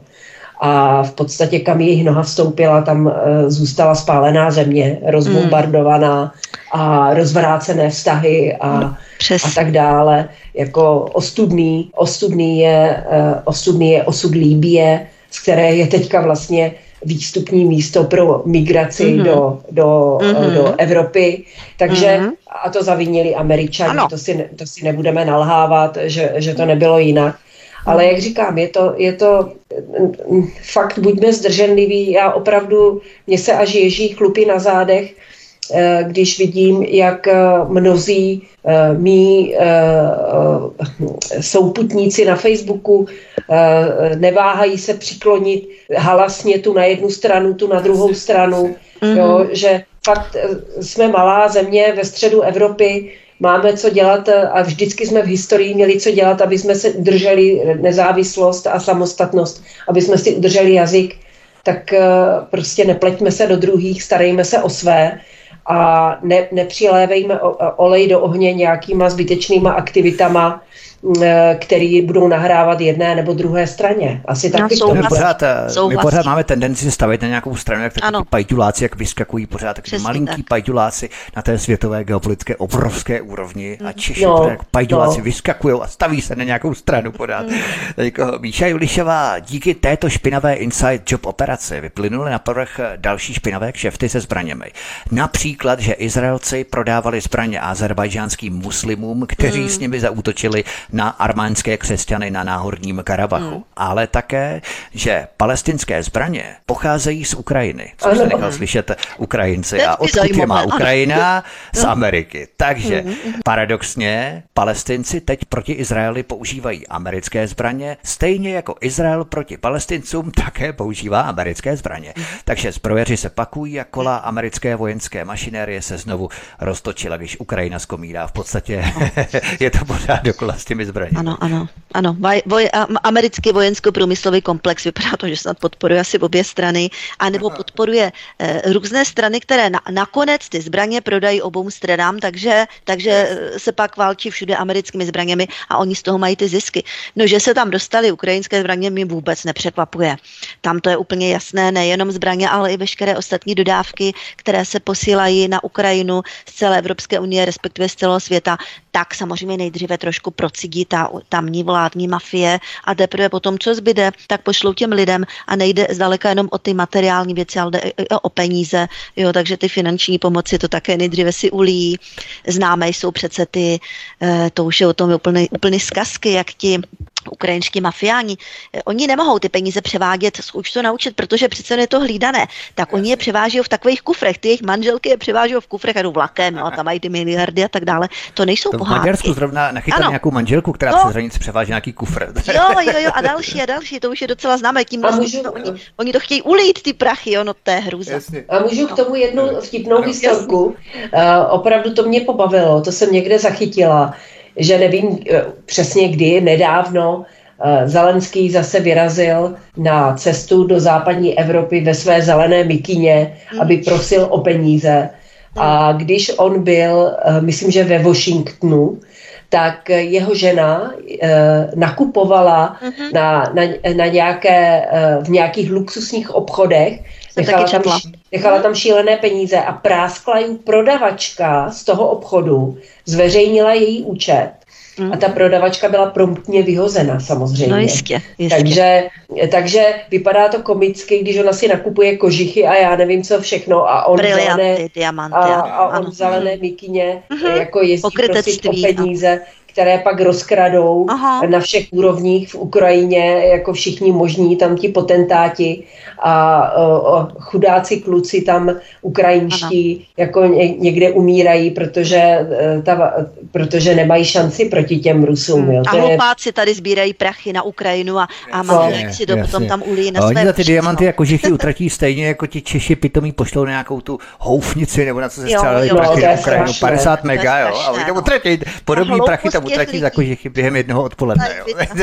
To je strašný. No já říkám, že kdyby se tady ty účty eh, těch mafiánů před nich stačilo by těch deseti nejbohatších na Ukrajině plus jo, Zelenského jo. jako uh, dali dohromady, tak by tu Ukrajinu úplně zachránili ekonomicky. Jo, to by byla, to by byla země, která opravdu, kde zítra znamená včera, protože ti mají tolik ulitých takových stovek miliard, že to si nedovedem představit. Jo, tady hlupáci budou posílat ano, hlupáci peníze. budou posílat peníze, ano. Mhm. Eva Hrindová, není to zajímavé, když se u nás na nějaké demonstraci objeví ruská vlajka, tak média začnou pořvávat něco o ruské páté koloně a Rakušan něco o ruském terorismu, ale když se nedávno sešlo několik set demonstrantů s palestinskými vlajkami, tak média najednou píší o lidech, kteří přišli jen vyjádřit svůj názor a Rakušan na Twitteru žvaní něco o demokracii a právo na vyjádření názoru. Neřeším teď strany, jak jsme mm. říkali, mhm. ne, ne, nepřikláním se na žádnou stranu. Izraelce považuji za stejné zlo jako Araby, ale fascinuje mě v Česku ten dvojí metr. Rusko Samoz... je špatně, Palestina je v pohodě. Mm-hmm. Samozřejmě eh, někdo to vtipně okomentoval, že, eh, že samozřejmě tam nedošlo k žádnému, že policie si jich nevšímala tady těch eh, propalestinských demonstrantů. Ovšem něco jiného by bylo, kdyby některý ten, ten propalestinský uh, schvalovatel toho teroru si na, našil na rukáv uh, odznak Wagnerovy armády. To by asi policie zasáhla. Mm-hmm. Takže to je, to je, pokrytectví. To je úplně, úplně absurdní. No. A vlastně i ty, uh, i ty, ty praktiky, ať nemusíme s tím souhlasit a nesouhlasím s žádnou válkou, ale dejme tomu, že válka, která se vede na Ukrajině, tak se vede podle nějakých, podle nějakých uh, válečných pravidel, jo, do, dodržují se tam nějaké věci, nějaký červený kříže tam chodí sbírat ty, jo, že uh-huh. je to podle nějakých válečných pravidel, v rámci možností, i když Ukrajinci se u Arabů taky hodně naučili mm-hmm. a taky prostě využívají uh, jako svoje základny civilní cíle a když tam pak přiletí raketa, tak samozřejmě propaganda z toho udělá, že Rusové zaútočili na, na pizzerii a to, že tam byl nějaký š, vojenský štáb e, důstojníků, Jasně. to už nikdo neřekne. Takže, ale dejme tomu, že to je podle nějakých pravidel, ta válka. Není to Eh, takové to, jakože e, není to, že Rusové vtrhli na nějaký pěvecký festival a e, halabala tam stříleli do civilistů. Bojují vojáci proti vojákům. Takže to, že někdo považuje Wagnerovskou nášivku e, za trestný čin podpory terorismu, to, to mně přijde na hlavu postavené, protože to spíš dělají ti palestinci. Ty útočí na civilní oběti, ty nebojují férově hmm. voják proti vojákovi. Jo, hmm. takže takže je to celé... Samozřejmě ono je zase dneska v módě, když má někdo správně ušitou uniformu a mm. nějakou zemi, tak je to v pořádku, když někdo bojuje klacky, když je to v podstatě civilista, který už nemá co ztratit, tak je to najednou zase špatně jo, a už je to ten terorista, ale terorista, který má státní uniformu, tak je najednou v pořádku. To je mm-hmm. takové mhm. trošku stírání těch rozdílů ano, zase, abych to zase neviděl. Jo. Hezky, to státní teroristé, hezky, jo. Hezky, hezky. Mhm. Takže, ale, jo, ještě... ale já jsem mluvila jenom tady o těch, a že je to, je to vlastně, uh, oni už ani Eh, oni už z těch výmluv ani se neumí vymotat, jak eh, nejsou schopni ty dvojí metry nějakým způsobem obhájit nebo vysvětlit tak, aby to mělo nějakou logiku. Takže já jsem, já eh, jak se říká, půjdu si koupit popcorn a budu se teď dívat, co se bude dít, protože je to, je to přesně tak, že Eh, teď vlastně Česká republika půjde proti Evropské unii, protože půjde s, s Amerikou. A s, a s Izraelem. Ano. Mhm. Takže bude to hodně tak. zajímavé. Jak bude to, to bude hodně zajímavé, ano. Mhm. Bude to hodně zajímavé, ještě než si Eva půjde koupit ten popcorn, tak já se ještě zeptám Míši Julišové. Když tu hovoříme o dvojím metru v Česku, nejsi také ohromená komunistickým rozvědčíkem na hradě, který urputně hecoval Ukrajince, aby bojovali a v žádném případě nejednali s Ruskem, ale v případě Izraele se z něj najednou stal chcimír a vybízí, aby si s palestinci sedli společně k jednacímu stolu a jednali o míru. Mm, e, ano, protože jasně ty, eh, ten manuál daný tady v tom konfliktu Ukrajina-Rusko už je takový jako notoricky známý, tam už je to jasné, zatímco pozor, toto je nová věc a ten manuál ještě není tolik jako, jako u, upřesněný nebo tak nějak striktně daný. To znamená, že jak naše média, tak naše politici ještě tak nějak jsou takový rozvyklaní a nejsou přesně zaparkovaní v těch jediných čistých pravdách. Ale to už bude teď dílem okamžiku, počítám během dneška a zítřka, kdy zaparkují. Ano, například eh, tady ten Lukačovič, nebo jak se jmenuje z toho seznamu, tak ten už se omlouval, že jeho mm, médium seznam e, sdílelo nebo mm, psalo jakési texty, kde se zastávali vlastně té Palestiny, toho Hamásu, tak to teda jako se strašně se omlouval, že to bylo teda naprosto příšerné selhání a že teď už teda to nebude. Jo? To znamená, že mě to přijde, jak kdyby obdržel jaký, jakýsi manuál, že se ta propaganda naše řídila podle té západní a ta to má takhle. No a teď přišel americký manuál, ten je jiný, takže teď se jako omluví, protože je třeba to teď prostě otočit ty informace a oni ty jeho miliardy taky nejsou zadarmo, že jo. Takže on, musí, on musí poslouchat páničky, je úplně ty nejvyšší, přesně jako všichni ostatní u nás. Takže je to docela, docela to začíná být zábavné, kdyby zatím nebyly ty tisíce těch mrtvých a to je, to je hrozné. To je vždycky Ještě Míše Ulišová, už se blížíme k závěru, ale ještě naklepnu jednu zásadní věc, abychom si shrnuli tady ta fakta. Izraelci zavřeli Palestince natrvalo do vymezené oblasti, v podstatě do rezervace a sypali jim bomby na hlavu, včetně například bílého fosforu a dalších prasáren. Hmm. Jednalo se o totální závislost na Izraeli. Nicméně vyšla najevo zajímavá zpráva z listopadu 2022. Palestinci se totiž chystali na území pásma Gazy těžit plyn. No jo. A ten by prodávali na mezinárodním trhu mm. a mohli by se tak částečně vykoupit ze závislosti mm. a područí Izraele. Mm. A kdo pak bude teď vlastně ten plyn. Dokázala bys typnout, no. aby se třeba nespletla?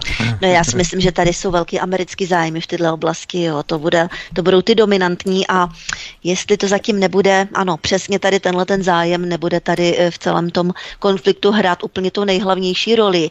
Eh, zase podívejme se na cestu peněz, jak už to tak bývá a sledujme tady toto téma, sledujme dál a možná, že to je právě to klíčové téma. Jo, že, že kdo vlastně ovládne tady tohle celé to ložisko, bude pánem situace. No ale to přece nemůžou být pánem situace nějací tamhle jako lidi v Gaze, že jo? To, to prostě nemůže hmm. americký vojensko-průmyslový komplex a další zájmové skupiny připustit. To je absurdní. Pro ně je to absurdní.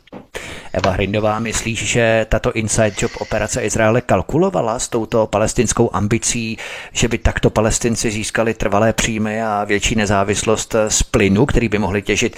Podobně například stejně jako Saudská Arábie těží ropu. No já bych tady znovu připomněla, že první zaútočil Hamás, jo. Svědomí Mossadu, pozor. To, jako, to, si, to můžeme o tom spekulovat, ale jako... Jsou to různé spekulace, možné to je. Berme to možné, možné to je, ale možné faktem je. je. faktem je, že první zaútočil Hamás, jo. A a ještě bych tady... zase jedno... můžeme, první zautočilo, zase před ním zautočil Izrael, pak zase Hamas, pak zase Izrael. Hmm. To se tak jako střídá, tam jako není dobře, možné, jo, dobře. Zautočil první, druhý, slepice dobře, nebo vejce. Ale já bych jo? jenom chtěla připomenout, že američané to zhusta dělali, já s tím nesouhlasím, že oni třeba vyzbrojovali různé teroristy, protože si mysleli, že se za ně vypořádají s nějakými mm. jinými teroristy, které tam američani nechtěli. A v podstatě jde o to, že ani my bychom neměli naskakovat na, na takové věci, jako že nepřítel mého nepřítele se stane mým přítelem. Ne, ne, tak to nikdy není. Jako, proto já nikdy nemůžu se, se, se jako uh, nemůžu uh, já nevím, jak bych to řekla, nemůžu se postavit na stranu té Palestiny právě proto, že tam vidím obrovské riziko v tom fanatickém islámu.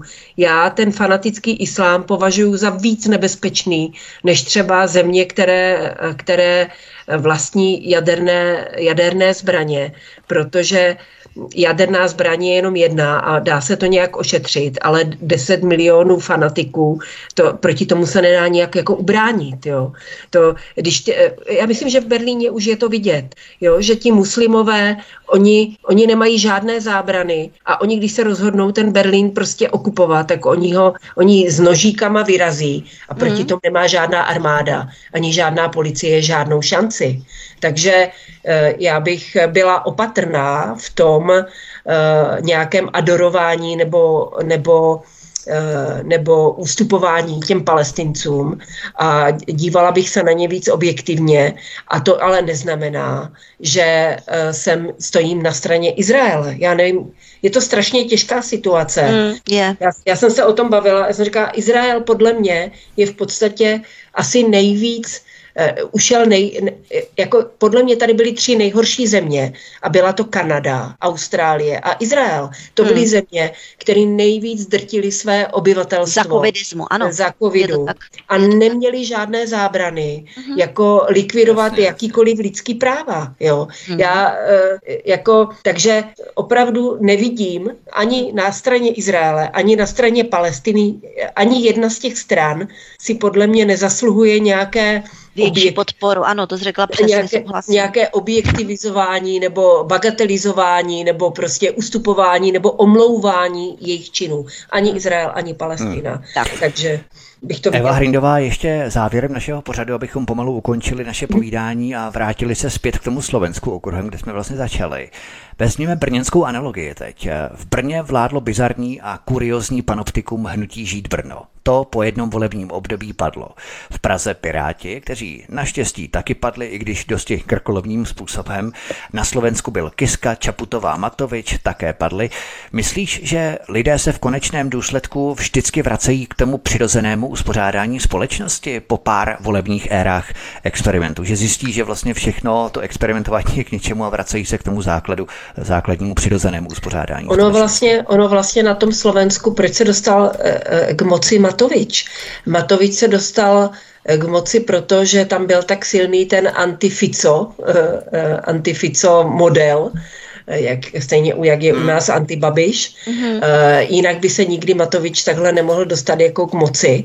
A když mm-hmm. pochopili lidi, že to taky nebylo šťastný, tak teprve teď zvolili toho Fica. Jo? Mm-hmm. Po zkušenosti, ano. A já si myslím, že nám hodně, hodně nah- bude nahrávat a hodně nahrává to, že jak ta propaganda v těch médiích je taková silná a v podstatě to eh, informování o těch událostech je takové prostě nezáživné, nudné, Eh, ti politici jsou nezáživní, nudní, tak lidé méně sledují spravodajství hmm. a tím pádem jak si se stávají více imunní vůči té propagandě. Takže jasně, jasně. nakonec, jak řekl John Lennon, eh, nakonec všechno dopadne dobře a jestli to nedopadne dobře, tak to ještě není konec. Není konec, to je krásné. To, je krásné. to jsou hezká slova. Ano. Ještě Míša Ulišová na závěr. Myslíš, že lidé stejně nakonec vždycky zjistí, že hnutí, která jsou jaksi vypreparovaná různými vlivovými skupinami a protěžovaná mass médii, mají dekadentní charakter a že prostě devianti a psychopati mm-hmm. v politice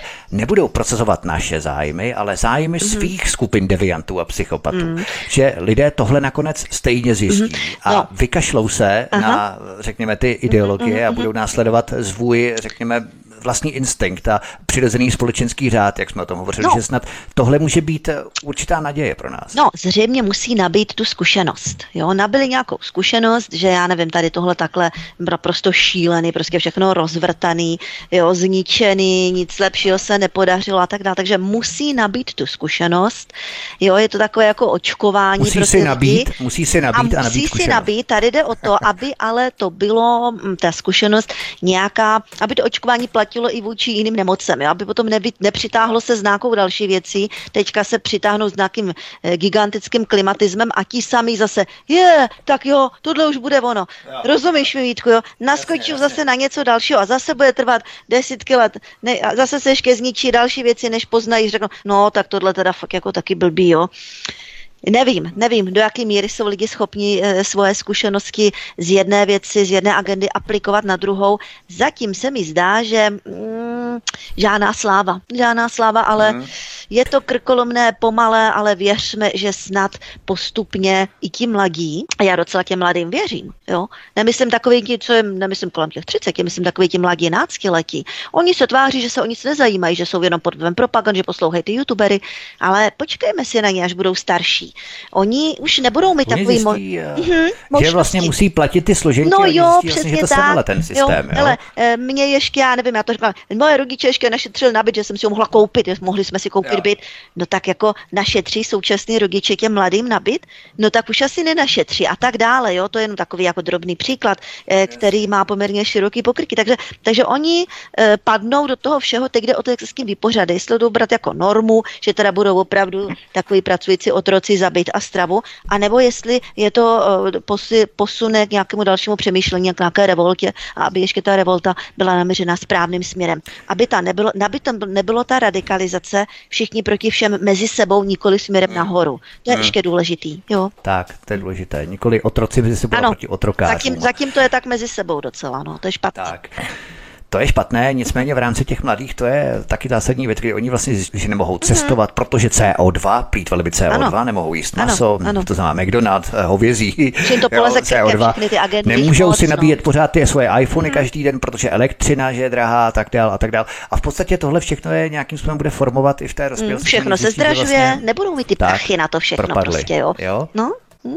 Co ty na to, Evi, ještě? Já jsem dělala teda poslední slovo, ale na to bys hm? ještě možná asi mohla zareagovat. Co si myslíš? To, Pamatují se. Určitě to uh, bude mít vliv na to, jak budou uvažovat současní mladí, takoví ti aktivisté kolem těch 30 let věku, tak ještě zažili dobu, kdy tady bohaté neziskovky uh, přijímali lidi a vysoké školy přijímali lidi a a, a v médiích přijímali lidi a, a tak dále za slušné platy, ale uh, teď se propouští, mm-hmm. nejsou, nejsou zdroje, v kultuře nejsou zdroje, tam se mm-hmm. taky mhm. škrtalo hodně, mm-hmm. ve školství. Ve školství tak, tak, tak. se škrtalo, tak. takže uh, teď budou konfrontováni s tím, tak, tak. Tak jestli, jestli, opravdu, jestli opravdu zastávání těch uh, naivních a hloupých ideologií jim nějak pomůže zlepšit život, uh, nebo jestli by nebylo lepší spíš se soustředit na to, aby jsme tady měli všichni dostatek energie, aby jsme měli slušnou práci, aby jsme mohli bezpečně žít, aby nám sem nenahnali miliony prostě utečenců, kteří kteří eh, se nebudou chtít přizpůsobit naší kultuře. Takže eh, uvidíme, uvidíme, co to s nima udělá. No. Ano ta realita. Je taková otazník na závěr, na který si může odpovědět každý sám, každý z nás, ať je mladý nebo starý. My tím končíme, to byla poslední slova, kterými končíme, kterými finišujeme dnešní pořad, protože už opravdu nemáme čas, blíží se celá hodina, vymezený čas, který máme k dispozici. Takže já se rozloučím s Míšou Julišovou, hmm. publicistkou Míšou Julišovou. Míšo, moc děkuji, mě se moc hezky. A za měsíc, pokud to vyjde určitě před hmm. ještě jednou si popovídáme, tak se budu těšit na slyšenou. Ahoj. Taky děkuji za zajímavý rozhovor a přeji pěkný večer všem posluchačům. A buďme takový zdrženliví, jak už jsme říkali, sledujme tu situaci, nepropadejme té propagandě, nepropadejme takovým nějakým romantickým, euforickým představám o jedné nebo druhé statečné straně, která to vyřeší. Je to tam složitější, není to černobílé, takže sledujme a pokusme se eh, vnímat všechno v tom geopolitickém kontextu. Pěkný večer. Eva Hrindová, nakladatelka a blogerka, byla naším druhým hostem. Evi, moc děkuji, mě se moc hezky a za měsíc plus minus se budu taky těšit na slyšenou. Ahoj. Ahoj a hezký večer všem a budu se těšit zase někdy na slyšenou. Tento i ostatní pořad si, milí posluchači, stáhněte buď ve formátu MP3 na našem webu, na naší webové prezentaci svobodný pomlčka vysílač.cz, případně si nás najdete i na podcastech, a nebo zavítejte na kanál Odyssey, tady odtud prosím sdílejte tento pořad eh, naší zajímavou pestrou debatu, pokud chcete, aby se k nám připojili i více lidí, abychom se mohli zlepšovat a třeba i vnášet do debat na kanále Odyssey více názorů pod pořady, tady můžete komentovat, sdílet s námi vaše názory nebo s ostatními i vaše názory, doplní postřehy cokoliv, jakákoliv interakce bude maximálně vítaná. Takže to by bylo všechno, mějte se moc hezky. Od mikrofonu vás zdraví Vítek na svobodném vysílači nebo studio Tapin Radio, případně na kanále Odyssey. Mějte se hezky a příště se s vámi opět těším naslyšenou. Prosíme, pomožte nám s propagací kanálu Studia Tapin Radio Svobodného vysílače CS. Pokud se vám tento nebo jiné pořady na tomto kanále líbí, klikněte na vaší obrazovce na tlačítko s nápisem Sdílet a vyberte sociální síť, na kterou pořád sdílíte. Jde o pouhých pár desítek sekund vašeho času. Děkujeme.